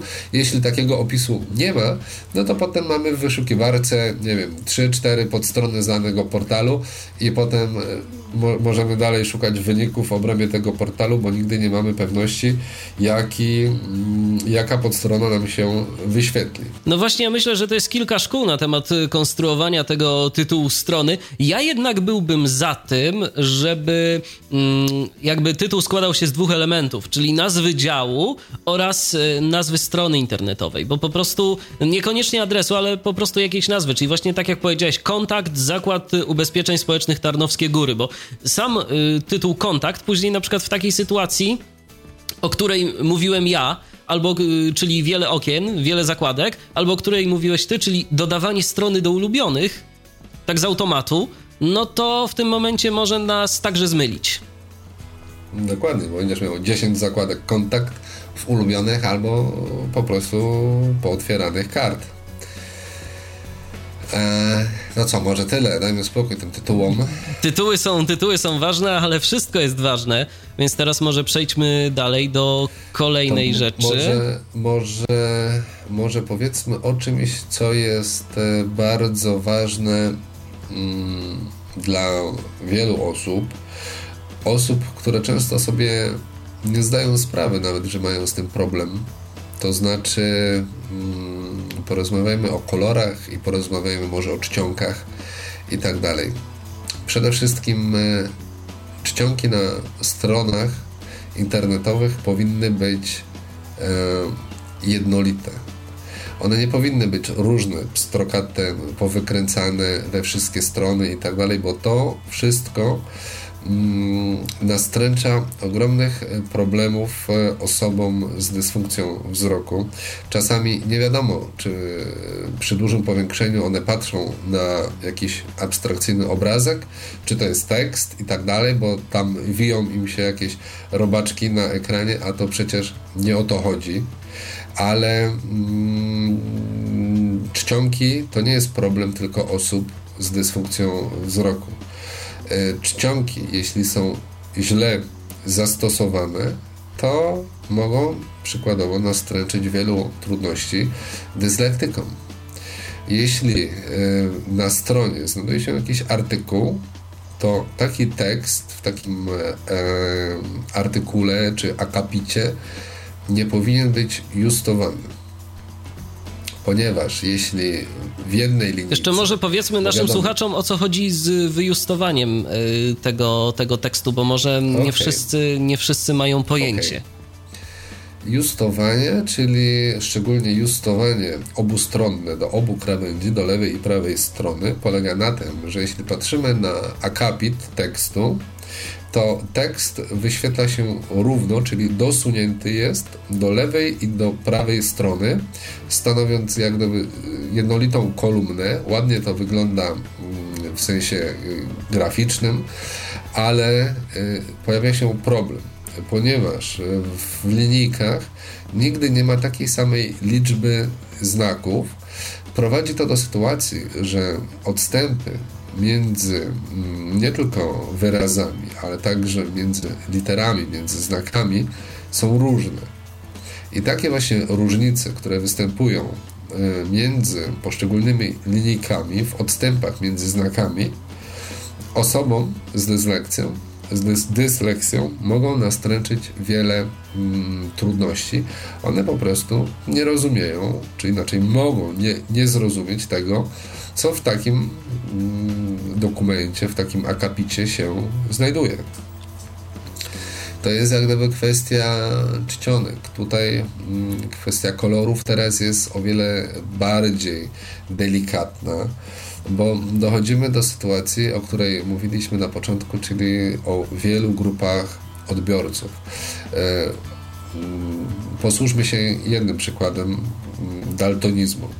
Dla większości ludzi daltonizm to jest jasna sprawa, ktoś nie rozpoznaje kolorów, kropka, koniec. Nieprawda. Odmian y, daltonizmu jest dość sporo. Mm, występują trzy najczęściej występujące takie mm, problemy czy rodzaje dysleksji. Daltonizmu. I, e, e, przepraszam, daltonizmu oczywiście. I pod tym kątem można próbować coś dobierać, aby strona była dostępna dla e, osób właśnie, dla da, daltonistów. No ale tu jest znowu problem, bo ktoś nam powie, a takie kolory, to potem nie taki kontrast i tak dalej, i tak dalej. I tutaj właśnie należy odpowiednio wypośrodkować e, tak, aby ta strona była dostępna dla jak największej grupy ludzi. Jak mówimy o kontraście, to znowu dochodzimy do koloru i kontrastu. E, osoby słabowidzące przy różnych wadach wzroku różnie reagują na różne kolory i różne kontrasty. Jeśli zbierzemy grupę 10 osób, to z dużym prawdopodobieństwem prawie każdy z nich powie nam, że jeden woli mieć napisy czarne na białym, drugi powie nie, nie, co ty, lepiej będzie, jak będą białe na czarnym. Trzeci się odezwie, nie, no co wy mówicie, lepiej będzie, jak będzie żółty na czarnym, albo nie, czarny na żółtym. Ktoś znowu powie, że żółty na niebieskim, albo na odwrót. I tak dalej, i tak dalej. Więc najlepszym, optymalnym chyba rozwiązaniem byłoby przygotowanie na stronie mm, możliwości, nie, wróć. Każda strona powinna móc dać się e, zmienić e, przy pomocy ustawień przeglądarki i ustawień systemowych powinna móc się dać zmieniać pod e, względem właśnie e, tła. Tak jak sobie tego życzy użytkownik. Tak jak sobie tego życzy użytkownik. Obojętnie, czy będzie korzystał z inwersji, czy nie, i tak dalej, i tak dalej tak, każda strona powinna móc się dać y, zmodyfikować i co w tym przypadku najistotniejsze, bo pewnie większość się da, tylko najistotniejsze jest to, żeby one się dawały y, modyfikować bez uszczerbku na treści, jaką zawierają. Teraz jak wspomniałem już o kontraście, to trzeba powiedzieć, że kontrast jako taki to wcale nie jest tylko domena osób z dysfunkcją wzroku, bo mieliśmy mm, bardzo fajną, fajną no z punktu widzenia sytuacji była, była mało fajna, ale teraz z perspektywy czasu okazuje się dość e, zabawna. Otóż e, tak naprawdę odpowiednie dobranie kontrastu istotne jest dla wszystkich dla wszystkich, bo przykładowo, właśnie historia, o której chcę powiedzieć, e, miała miejsce, jest oparta na faktach. Jedna pani przygotowała prezentację mm, dla mm, trzech prelegentów i aby wszystko było jasne i tak dalej, i tak dalej, mm, aby prelegenci wiedzieli, co się dzieje i tak dalej, przygotowała e, bardzo ładną taką rozpiskę, e, wszystko kolorami pozaznaczała i tak dalej. No i wydrukowała to na czarno-białej drukarce. O, I w tym momencie, ponieważ kontrast był żaden, przez to, że zastosowała w sposób nieprzemyślany e, kolorystykę, nic z tego nie było wiadome. Idąc dalej, czasami po prostu informacja może nie zostać wydrukowana, bo kontrast będzie za mały. I na, jednoko, na mm, jednokolorowej, chciałem powiedzieć, na czarno-białej drukarce po prostu tekst może się nawet nie wydrukować. Dlatego, co istotne, raz, pamiętamy o zachowaniu kontrastu na stronach internetowych, to jest jedna zasada. Zarówno Druga w przypadku zasada, tekstu, jak i grafiki. To jeszcze dodajmy. Tak jest. E, to jest jedna zasada, a druga zasada, nie mniej istotna, to pamiętajmy, że e, tekst, jeśli ma być w jakiś sposób wyróżniony, wyszczególniony, jakikolwiek element na stronie, jeśli ma być wyróżniony, to nie, nie może być tak, że e, będzie posiadał tylko jedyny wyróżnik. To znaczy, że tym wyróżnikiem nie będzie tylko albo krój czcionki, nie będzie tylko kolor, nie będzie tylko wielkość czcionki, Zawsze, jeśli chcemy wyróżnić jakiś element, powinny być dwa wyróżniki. Przykładowo, jeśli w kodzie HTML wykorzystamy znacznik H1, czyli oznaczymy jakiś fragment tekstu jako nagłówek, to wcale nie oznacza, że ktoś, kto będzie posługiwał się wzrokiem, on będzie wiedział, że to jest nagłówek H1. Bo z tego, co, Bo... z tego co wiem, to jest to jakoś wyróżnione, ale niezbyt widocznie y, w przeglądarkach. Dokładnie, a poza tym każda przeglądarka może wyświetlać Wyświetlać inaczej. to inaczej, e, oczywiście. Myślę, że lepszym przykładem tutaj będzie mm, odnośnik, tak? Y, pamiętajmy, czy inaczej, zgodnie ze wszystkimi zasadami sztuki, odnośnik powinien mieć przede wszystkim kilka kolorów, tak? Inny w momencie, gdy jest po prostu od, odnośnikiem jeszcze nieodwiedzonym, e, inny kolor, jak będzie odnośnikiem już odwiedzonym, tak? Powinien zmienić swój kolor, ale kolor nie powinien być e, jedynym wyróżnikiem. Czyli jeśli mamy odnośnik, to ten odnośnik na przykład powinien mieć inny krój czcionki, albo powinien posiadać podkreślenie, albo jakikolwiek inny sposób, który osobie na przykład, która mm, przez to, że został zastosowany nieprawidłowy kontrast albo jest daltonistą, to samej różnicy kolorów nie wychwyci. Także to jest taki, mm, myślę, prosty do wprowadzenia mm, element do jakiegoś tam szablonu CSS i który swobodnie może być wykorzystywany przez osoby, które publikują treści w internecie, w danym portalu i tak dalej. Także to jest taka rzecz dość e, prosta i tak dalej, i tak dalej. E, teraz, Michale, co, może wspomnimy o Flashu, tak? No, o Flashu już wspominaliśmy, ale myślę, że no, o tym akurat nigdy dość. Nie to, żeby Flash nie był, e, a właściwie inaczej, nie to, żeby Flasha nie dało się uczynić dostępnym bo y, są pewne techniki, y, które powodują, że te elementy flashowe mogą być nie dostępne. Tyle, nie tyle strona we Flashu, co myślę menu we Flashu dostępne będzie, bo jeśli wiesz, będzie jakaś animacja albo inne tam wodotryski na stronie, no to one tak czy siak nie będą dostępne. To znaczy tak, tylko inna sprawa.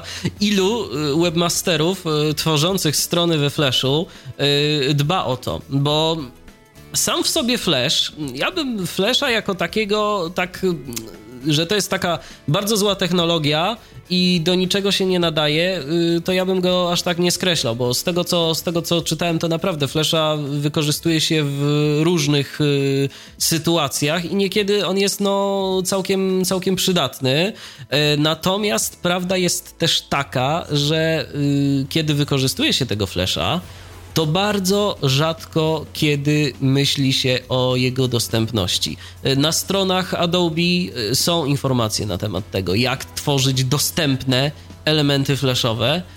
I jeżeli webmaster jest człowiekiem świadomym, no to z tego skorzysta. Oczywiście wtedy musi liczyć się z tym, że na y, iOSie no, ta strona mu nie zadziała. I tu jest jeszcze jedna, myślę, że dosyć istotna. Na iOSie, czyli hmm. powiedzmy, jakby ktoś nie wiedział, chodzi tutaj Michałowi o mm, technologię wykorzystywaną przez firmę Apple w tabletach, e, iPadach, e, w iPhone'ach czy odtwarzaczach iPod Touch.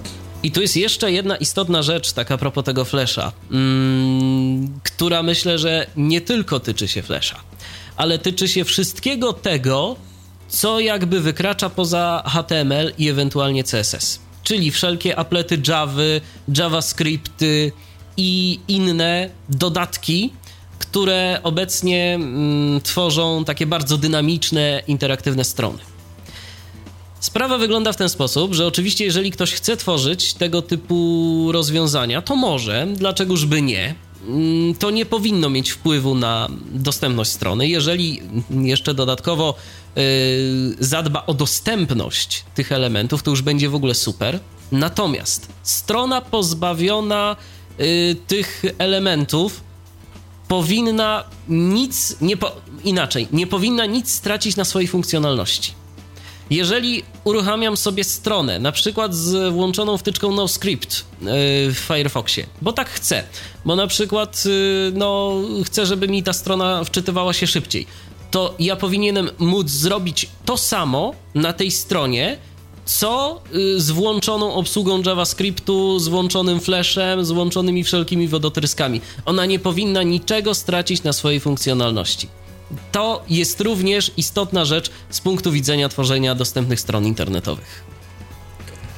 Myślę, że takim elementem e, najbardziej chyba znanym i popularnym jest po prostu, e, który, który taki jest wręcz symbolem, tak mi się wydaje, braku dostępności, jest CAPTCHA.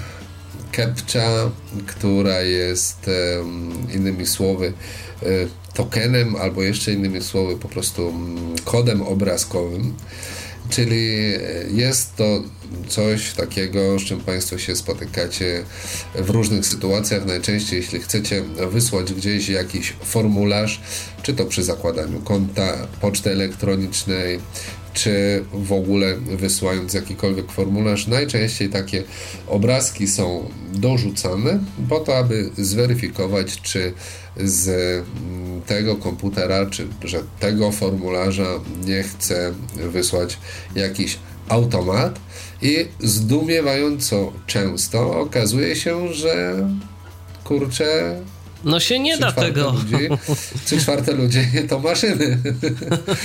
Niestety. Nie tylko osoby, które korzystają z programów odczytu ekranu, nie są w stanie sobie przeczytać obrazka, bo właśnie jest obrazkiem, nie posiada żadnej treści, ale także osoby sprawny, osoby widzące mają z tym e, problem, bo tu jakieś rozciapane, rozmazane i tak właściwie nie wiadomo, czy to jest jeden, czy to jest siedem, czy, czy co to właściwie, o co to chodzi, czy to jest o, czy to jest zero. I ludzie się irytują i tak dalej, i tak dalej, a rozwiązanie jest banalne, pomijając fakt, że jak się okazuje, mm, Kepcia nie stanowi obecnie żadnego zabezpieczenia, E, rozwiązanie jest banalne, czyli po prostu inteligentne capture.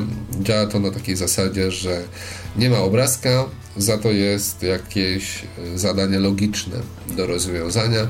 Jest to albo pytanie, albo jakieś równanie matematyczne, które należy podać jego wynik i tak dalej, i tak dalej. Jest to bardzo Z tymi inteligentnymi pytaniami, Piotrze, to ja bym e, też był tak troszeczkę ostrożny. Oczywiście ja wiem, co chcesz powiedzieć. Wątpisz w inteligencję. Y ja nie wątpię w inteligencję. Ja kiedyś musiałem rozwiązać taką inteligentną kepczę na jakiejś stronie, zdaje się, w języku fińskim. Okej, okay, ja to rozumiem. w jakimś to, to innym języku. Kwestia, to jest kwestia, bo słuchaj, czasami jest tak, że mm, nie pamiętam kto o tym wspominał. E, w każdym razie mniej więcej chodziło o to, że e, była kepcza logiczna na forum dla mm, matematyków i pewne jest po prostu jak dwa razy dwa, że tam Kowalski zwykły z ulicy by nie wszedł, ponieważ zadanie mia- było, było po prostu dość takie naprawdę e, solidne. Całeczkę obliczyć jakąś na przykład. Wymagało odpowiednio, odpowiednio obszernej wiedzy, no ale to wiadomo, to są sytuacje takie dość, dość e, rzadkie, bo jednak te logiczne kepcze są dość, dość fajne. Mm, a poza tym, wiesz, no fińska kepcza, obojętnie jak ona by nie była, gdyby była właśnie zadaniem matematycznym, Dokładnie, gdyby była zadaniem matematycznym, to myślę, że nie byłoby y, w tym momencie problemu. Y, coraz mniej czasu nam zostało, a jeszcze do omówienia mamy trochę zagadnień, Piotrze, więc y, myślę, że jeżeli chodzi o takie przykłady dostępności i niedostępności, to tyle. Teraz powiedzmy sobie nieco na temat tych standardów dostępności, czyli my tu mówimy takie mądre rzeczy, mm, słuchacze słuchają, wszystko jest fajnie, ale skąd my to wiemy, że tak powinno być? Słuchają albo już śpią dawno. Ale pomijając już tam zainteresowania, to jest tak, to nie jest e, sytuacja nowa. E, to nie jest tak, że myśmy sobie wymyślili, że to trzeba działać tak czy, czy siak, bo nad tym już e, myślało troszkę ludzi wcześniej i ci ludzie swoje przemyślenia, pewne wnioski, doświadczenia przerali na papier i w ten e, sposób powstały pewnego rodzaju mm, standardy. standardy, które powstały w kilku miejscach na świecie i w różnych miejscach na świecie wykorzystywane są różne standardy. E, w Stanach Zjednoczonych, Michale, to jest e, jak... Sekcja 508, jak dobrze pamiętam. Sekcja 508. Japonia ma e, swoje w... dokumenty odpowiednie, na przykład też dotyczące dostępności. wykorzystywane są także ich lokalne specyfikacje. I taka specyfikacja, która jest uznana na świecie, wykorzystywana jest albo w oparciu o nią powstały między innymi wspomniana przez Michała sekcja 508, czy materiały mm, wykorzystywane mm, u naszych zachodnich sąsiadów, to są wytyczne mm, konsorcjum W3C. E, to konsorcjum e, powołało grupę, grupę, która utworzyła już wspominane dzisiaj przez Michała e, utworzyła takie wskazówki WCAG Web Content Accessibility Guideline. Obecnie one są w wersji 2.0, e, także mm, nie są to jakieś e, martwe przepisy, bo one co jakiś czas są uaktualniane i tak jak wcześniej Michał też wspominał, że pewne rzeczy mm, nie były brane przez twórców tych standardów pod uwagę, tak w miarę uświadamiania sobie pewnych faktów w miarę postępu technologicznego, te wytyczne też się zmieniają. Piotrze, mamy wytycznych... telefon, mamy telefon, więc może odbierzmy. Halo, kogo witamy? Dobry wieczór. Jak, zwy, jak zwykle ostatnio Paweł się kłania. Dobry bardzo, wieczór, Pawle. Bardzo serdecznie. Witam, ja, Pawle. Ja tak dosyć króciutko e, jakby dwie czy trzy kwestie, które moją uwagę jako osoby niewidomej zwracają. A mianowicie, no dla mnie, już o tym mówiliście, dla mnie przekleństwem ostatnich czasów, można powiedzieć ostatniego roku, półtorej roku, jest Java niestety, która mąci bardzo mocno, można by powiedzieć coraz mocniej. To niestety bardzo mnie martwi, gdyż nawet w ostatnich dniach zauważyłem, że w wypadku ustawień wyszukiwania Google się to zmieniło. Do tej pory były to zwykłe checkboxy i pola kombi, e, pola combo, które sobie można było tam powiedzmy sobie ustawiać tak jak się chciało, więc niestety ta Java e, bardzo nam mąci, a ponieważ jest to taki element, który często uaktywnia się dopiero, gdy podświetlimy go myszką i możemy sobie coś tam Ale dalej to Pawle, działać. mówisz o Javie czy o JavaScriptie? Chyba o JavaScriptie bardziej. No być może, być może. No tutaj jakby jest kwestia mojej ignorancji w tym względzie, więc tutaj proszę o wybaczenie, więc niech będzie, że jest to JavaScript. E, I to jest coś, co mm, wkracza coraz bardziej we wszystkie, jak i również kwestie bankowe. Mam na myśli oczywiście bankowość elektroniczną i właśnie ustawienia różnego rodzaju. To niestety jest tyle niepokojące, że nawet e, NVDA, który ogólnie radzi sobie z tym dosyć dobrze, lepiej niż te screen płatne i tutaj e, rzeczywiście jakaś tam uwaga pod adresem twórców tychże płatnych screenerów by się należała, żeby jednak coś z tym zrobili.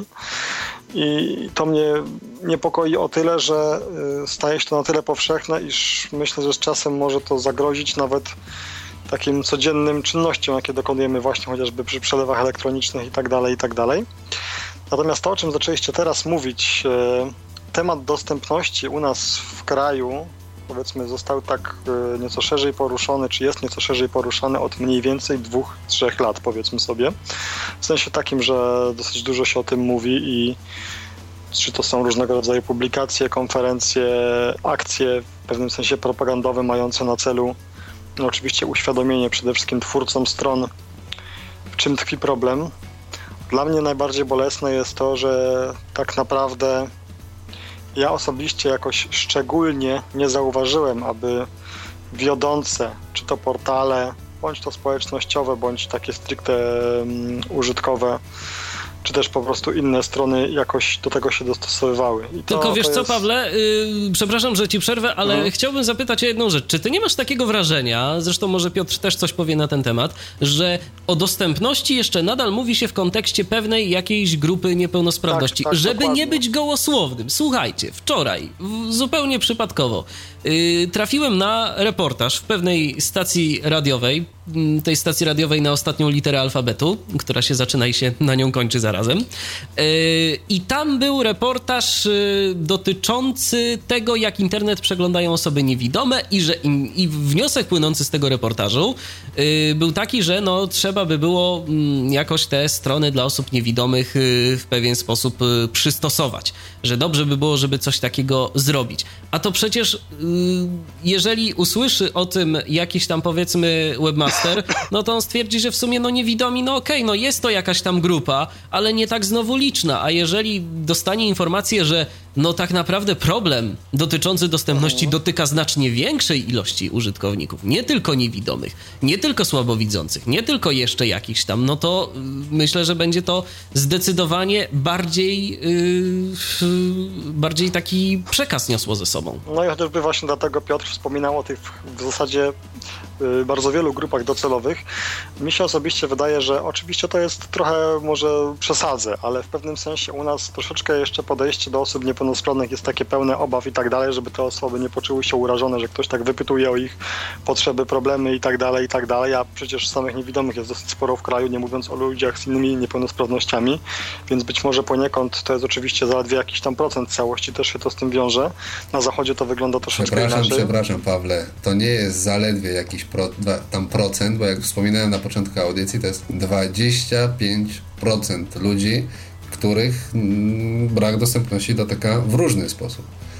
No więc, no więc tym bardziej powinno to w jakimś tam sensie e, no, dotrzeć do tych wszystkich, którzy są nie tylko decydentami w tych kwestiach, ale przede wszystkim do ludzi, którzy się tym zajmują i umieją komuś, kto sobie jakąś tam stronę zamawia, wyjaśnić, że widz polega na tym, że nie tylko ma być ładnie, kolorowo, migająco, etc. Ale ma być użytecznie. Ten, no więc właśnie.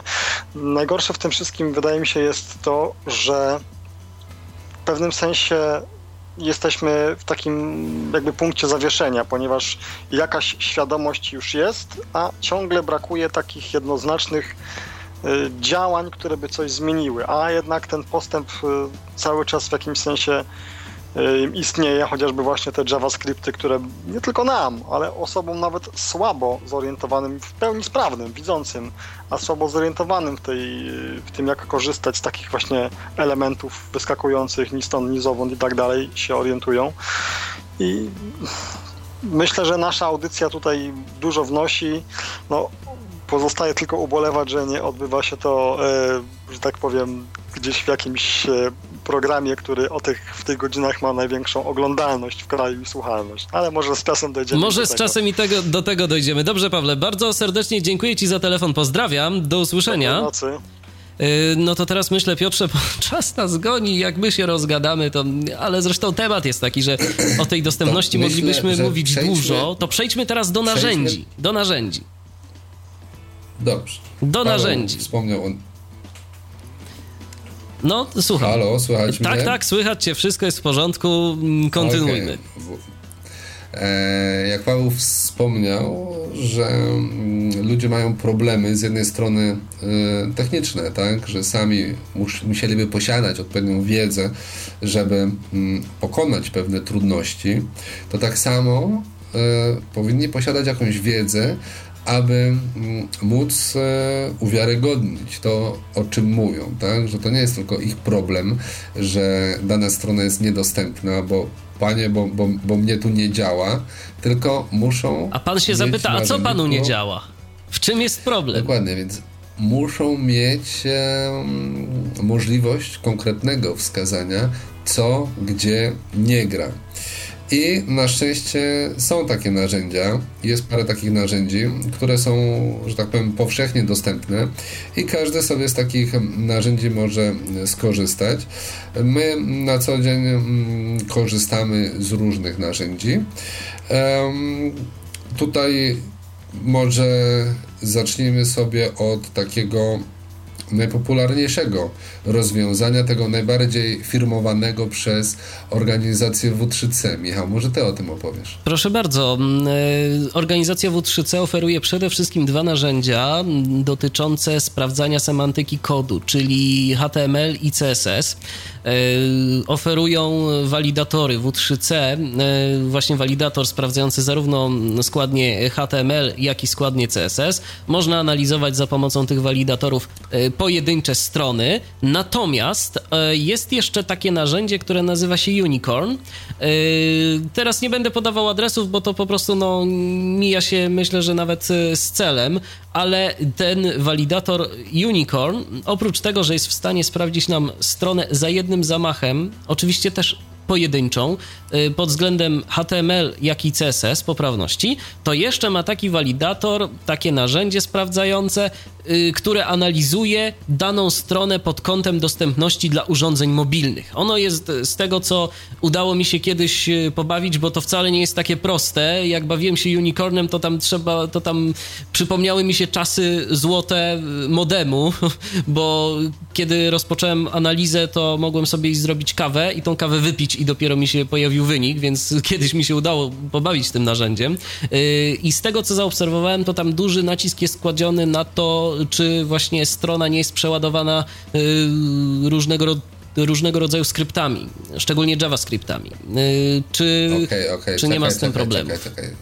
Ja bym nie chciał, żebyś ty tutaj straszył naszych słuchaczy, mm, bo podkreślmy, to dotyczy narzędzia Unicorn, które rzeczywiście działa dość wolno, ale żeby też nie demonizować i nie używać takiej strasznej mm, nomenklatury, mm, y, jak to działa? Wchodzicie sobie Państwo na taki adres y, walidatora, na przykład HTML, gdzie jest po prostu okienko edycyjne, pole takie, gdzie wpiszecie adres strony internetowej, którą y, chcecie mm, zbadać. Po wpisaniu adresu po prostu naciskacie Enter i strona jest analizowana. Po chwili dostajecie odpowiedź pod polem edycyjnym. Znajduje się informacja, czy błędy zostały wykryte. Jeśli tak, to, to ile? Ile, jakiego typu są to błędy. Tak. Także mm, jest to dość e, proste w użyciu. E, kolejna taka bardzo fajna rzecz e, to jest wtyczka. Wtyczka darmowa, wtyczka do programu Firefox. Wtyczka nazywa się Wave. Wtyczka umożliwia kilka ciekawych rzeczy, ale powiemy tylko o dwóch. Jedna, mm, mianowicie wystarczy sobie e, przy pomocy Firefoxa, jeśli mamy tą wtyczkę Wave zainstalowaną, wejść na stronę internetową, która sprawia nam trudności i wtedy z menu kontekstowego wybieramy sobie tą wtyczkę Wave i tam jest taka opcja e, pokazania wszystkich ostrzeżeń i błędów na stronie. Po jej wybraniu e, strona jest analizowana przez wtyczkę Wave i dostajemy po chwili informacje, które wyświetlają się bezpośrednio na tej stronie, którą wczytaliśmy, gdzie są błędy, jeśli jakieś są, e, gdzie znajdują się jakieś ostrzeżenia, na co by trzeba było zwrócić uwagę i tak dalej, i tak dalej. Jest to bardzo fajne narzędzie. E, fajne jeszcze z jednego powodu, ponieważ e, posiada taką opcję tylko tekst. Jeśli chcielibyście komuś pokazać, na przykład, że ta strona jest źle zaprojektowana, bo ktoś wykorzystał tam prymitywne formatowanie i nie umiecie tego, nie umiecie tego wytłumaczyć, mm, o co chodzi, to ta wtyczka powoduje to, że jeśli wybierzecie opcję y, tylko tekst, że z ekranu zniknie cała grafika. Pozostanie sam goły tekst, tak jak widzi go program odczytu ekranu. Czyli wtedy będziecie mogli komuś wytłumaczyć, o patrz, słuchaj, tak czyta program odczytu ekranu i ja z tego nic nie rozumiem, bo to jest jakieś tam... No to jest po prostu źle zrobione. Posadzone. Nic nie wiadomo. Dokładnie. Dokładnie. Y, zresztą, jeżeli ktoś nie lubi Firefoxa na przykład, to ze strony wawe.webaim.org może też sobie skorzystać y, z możliwości, jakie oferuje ta wtyczka, przynajmniej z części. I tu będąc y, jeszcze przy okazji takich serwisów, w których możesz podać adres, to ja myślę, Piotrze, że nie zostawimy tego mm, narzędzia, nad którym my tak siedzimy na sam koniec, co? Powiemy teraz. No, ja Słów myślę, kilka. że powiedzieć możemy. Na temat utility. kilka. Zresztą nasi słuchacze no, już nieraz zapewne słyszeli to słowo utility, a validator utility, a wygraj iPada. No, iPada już nie można wygrać, bo już iPady rozdane zostały, ale utility jak najbardziej jest, ma się dobrze yy, i czeka na to, żeby każdy mógł z niej skorzystać i przeanalizować stronę pod kątem dostępności. Zgadza się. Utility jest bardzo mm, fajnym narzędziem, bo mm, jako jedyne narzędzie na świecie y, jest w stanie skontrolować nie tylko jedną stronę internetową, ale cały serwis, to jest raz. Dwa, nie wykorzystuje tylko jed- jednego walidatora czy dwóch, tylko wykonuje 23 najróżniejsze analizy, sprawdza najróżniejsze rzeczy i jednocześnie jest w stanie sprawdzić, czy nasza strona nie tylko czy jest dostępna pod różnymi względami, ale także czy mm, spełnia e, pewne wytyczne właśnie zawarte we wskazówkach składających się na wytyczne WCAG e, 2.0, o których nie zdążyłem powiedzieć, bo Paweł nam przerwał i już dzisiaj nie zdążę ale wszystkich zachęcamy do skorzystania z usługi Utility jeszcze z jednego powodu.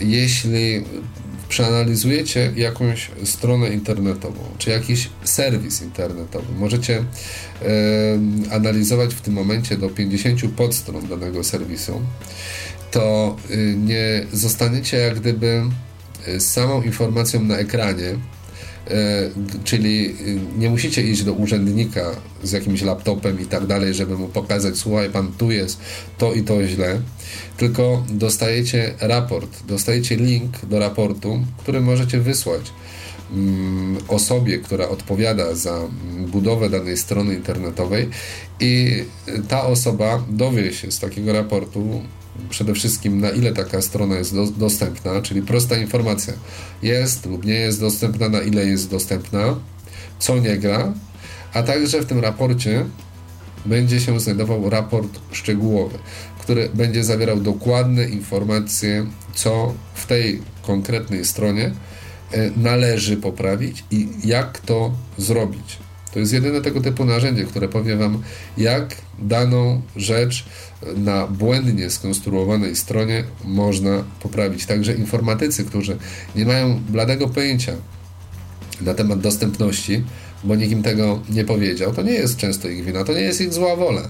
Nie, nie, nie, nie można tutaj mm, po wszystkich y, wieszać psów. Oni po prostu sobie najczęściej z tego nie zdają sprawy, że, mm, że jest problem. dostępne strony internetowe. Tak, więc wyślijmy im taki raport i y, spróbujmy im uzmysłowić, chłopaki, jak wy to poprawicie, to to już nie będzie tylko tak, że to będzie dostępne dla mnie, ale to będzie dostępne dla 25% ludzi, dla których to wcześniej nie było dostępne. Czyli jeśli to jest mm, strona internetowa sklepu, będzie 25% więcej klientów, to jest 1 czwarta. Jeśli to będzie publiczna strona internetowa, która ma obowiązek, wierzcie mi na słowo, e, dostosowania strony internetowej dla potrzeb osób niepełnosprawnych, to ona będzie dla nich dostępna. I to w tym momencie składamy w Wasze ręce. Macie narzędzie i róbcie z niego użytek, bo naprawdę narzędzie jest funkcjonalne. Jest tego warte. Poświęciliśmy na mm, przygotowanie jego no naprawdę trochę czasu, y, ale myślę, że było warto, bo naprawdę teraz, y, teraz po prostu aż przyjemnie widzi, widzieć efekty, aż przyjemnie po prostu obserwować to, co tam się dzieje, że to narzędzie jest użyteczne, jest używane przez ludzi, że no, te raporty, które są generowane, odnoszą jakiś tam skutek. Bo sam, Piotrze, jakiś czas temu mówiłeś mi, że na przykład y, pewna pani z, z jednego z urzędów, y, jak dobrze pamiętam, y, po prostu przekazała taki raport do webmastera z informacją, że no proszę to poprawić. No, webmaster poprawił i od razu strona stała się lepsza. Także walidator pisane przez v.utilitia.pl to jest adres e, strony internetowej walidatora Utilitia, usługi Utilitia. E, Utilitia.pl to jest adres strony internetowej samej Utility, samej firmy Utilitia. E, zachęcamy, żeby tam też sobie poczytać, bo tam sporo ciekawych rzeczy można się dowiedzieć a propos dostępności, a propos tego, co tam się dzieje. Zatem zachęcamy do korzystania, zachęcamy do analizowania.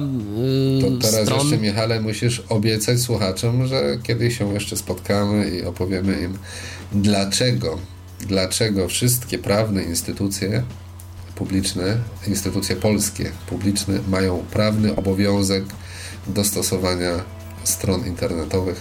Także nie za tydzień, nie za dwa, ale. Ale kiedyś... na pewno kiedyś się jeszcze spotkamy. Jeszcze tak króciutko, Piotrze, myślę na koniec, bo ty jeszcze chciałeś powiedzieć o jednym rozwiązaniu dotyczącym yy, sprawdzania dostępności prawda? Jest jeszcze bardzo fajne narzędzie, też jest to wtyczka do Firefoxa. Ma taką słodką nazwę tam Juicy Studio. E, jest to taka wtyczka, która też sprawdza kilka różnych elementów, ale takim najistotniejszym jest możliwość zbadania sobie kontrastu danej strony internetowej, czyli mm, kolorów między mm, tłem a mm, czcionkami.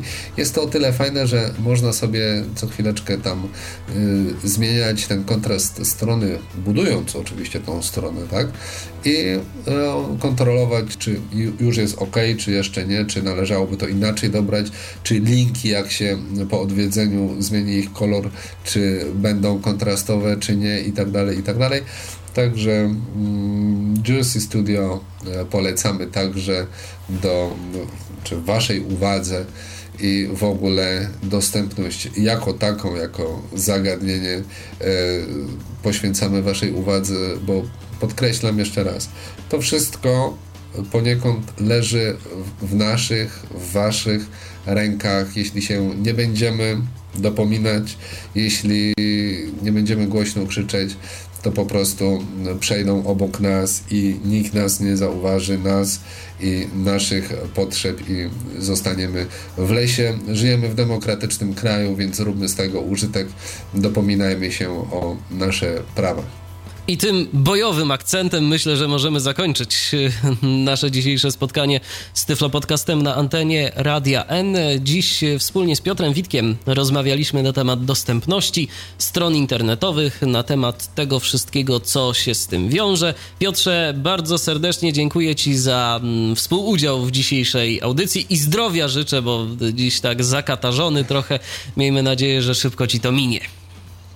Dziękuję bardzo i miłego wieczoru i, i, i miłej nocy wszystkim życzę. Ja również e, spotykamy się ponownie już za tydzień. Kolejny Tyflo Podcast na antenie Radia N w następny poniedziałek po godzinie 19. E, my słyszymy się jeszcze wcześniej, bo w niedzielę po godzinie 20 w audycji zatytułowanej z archiwum M. Michał Dziwisz, kłaniam się. Do usłyszenia. Był to Tyflo Podcast. Audycja o technologiach wspierających osoby niewidome i słabowidzące. Audycja współfinansowana ze środków Państwowego Funduszu Rehabilitacji Osób Niepełnosprawnych.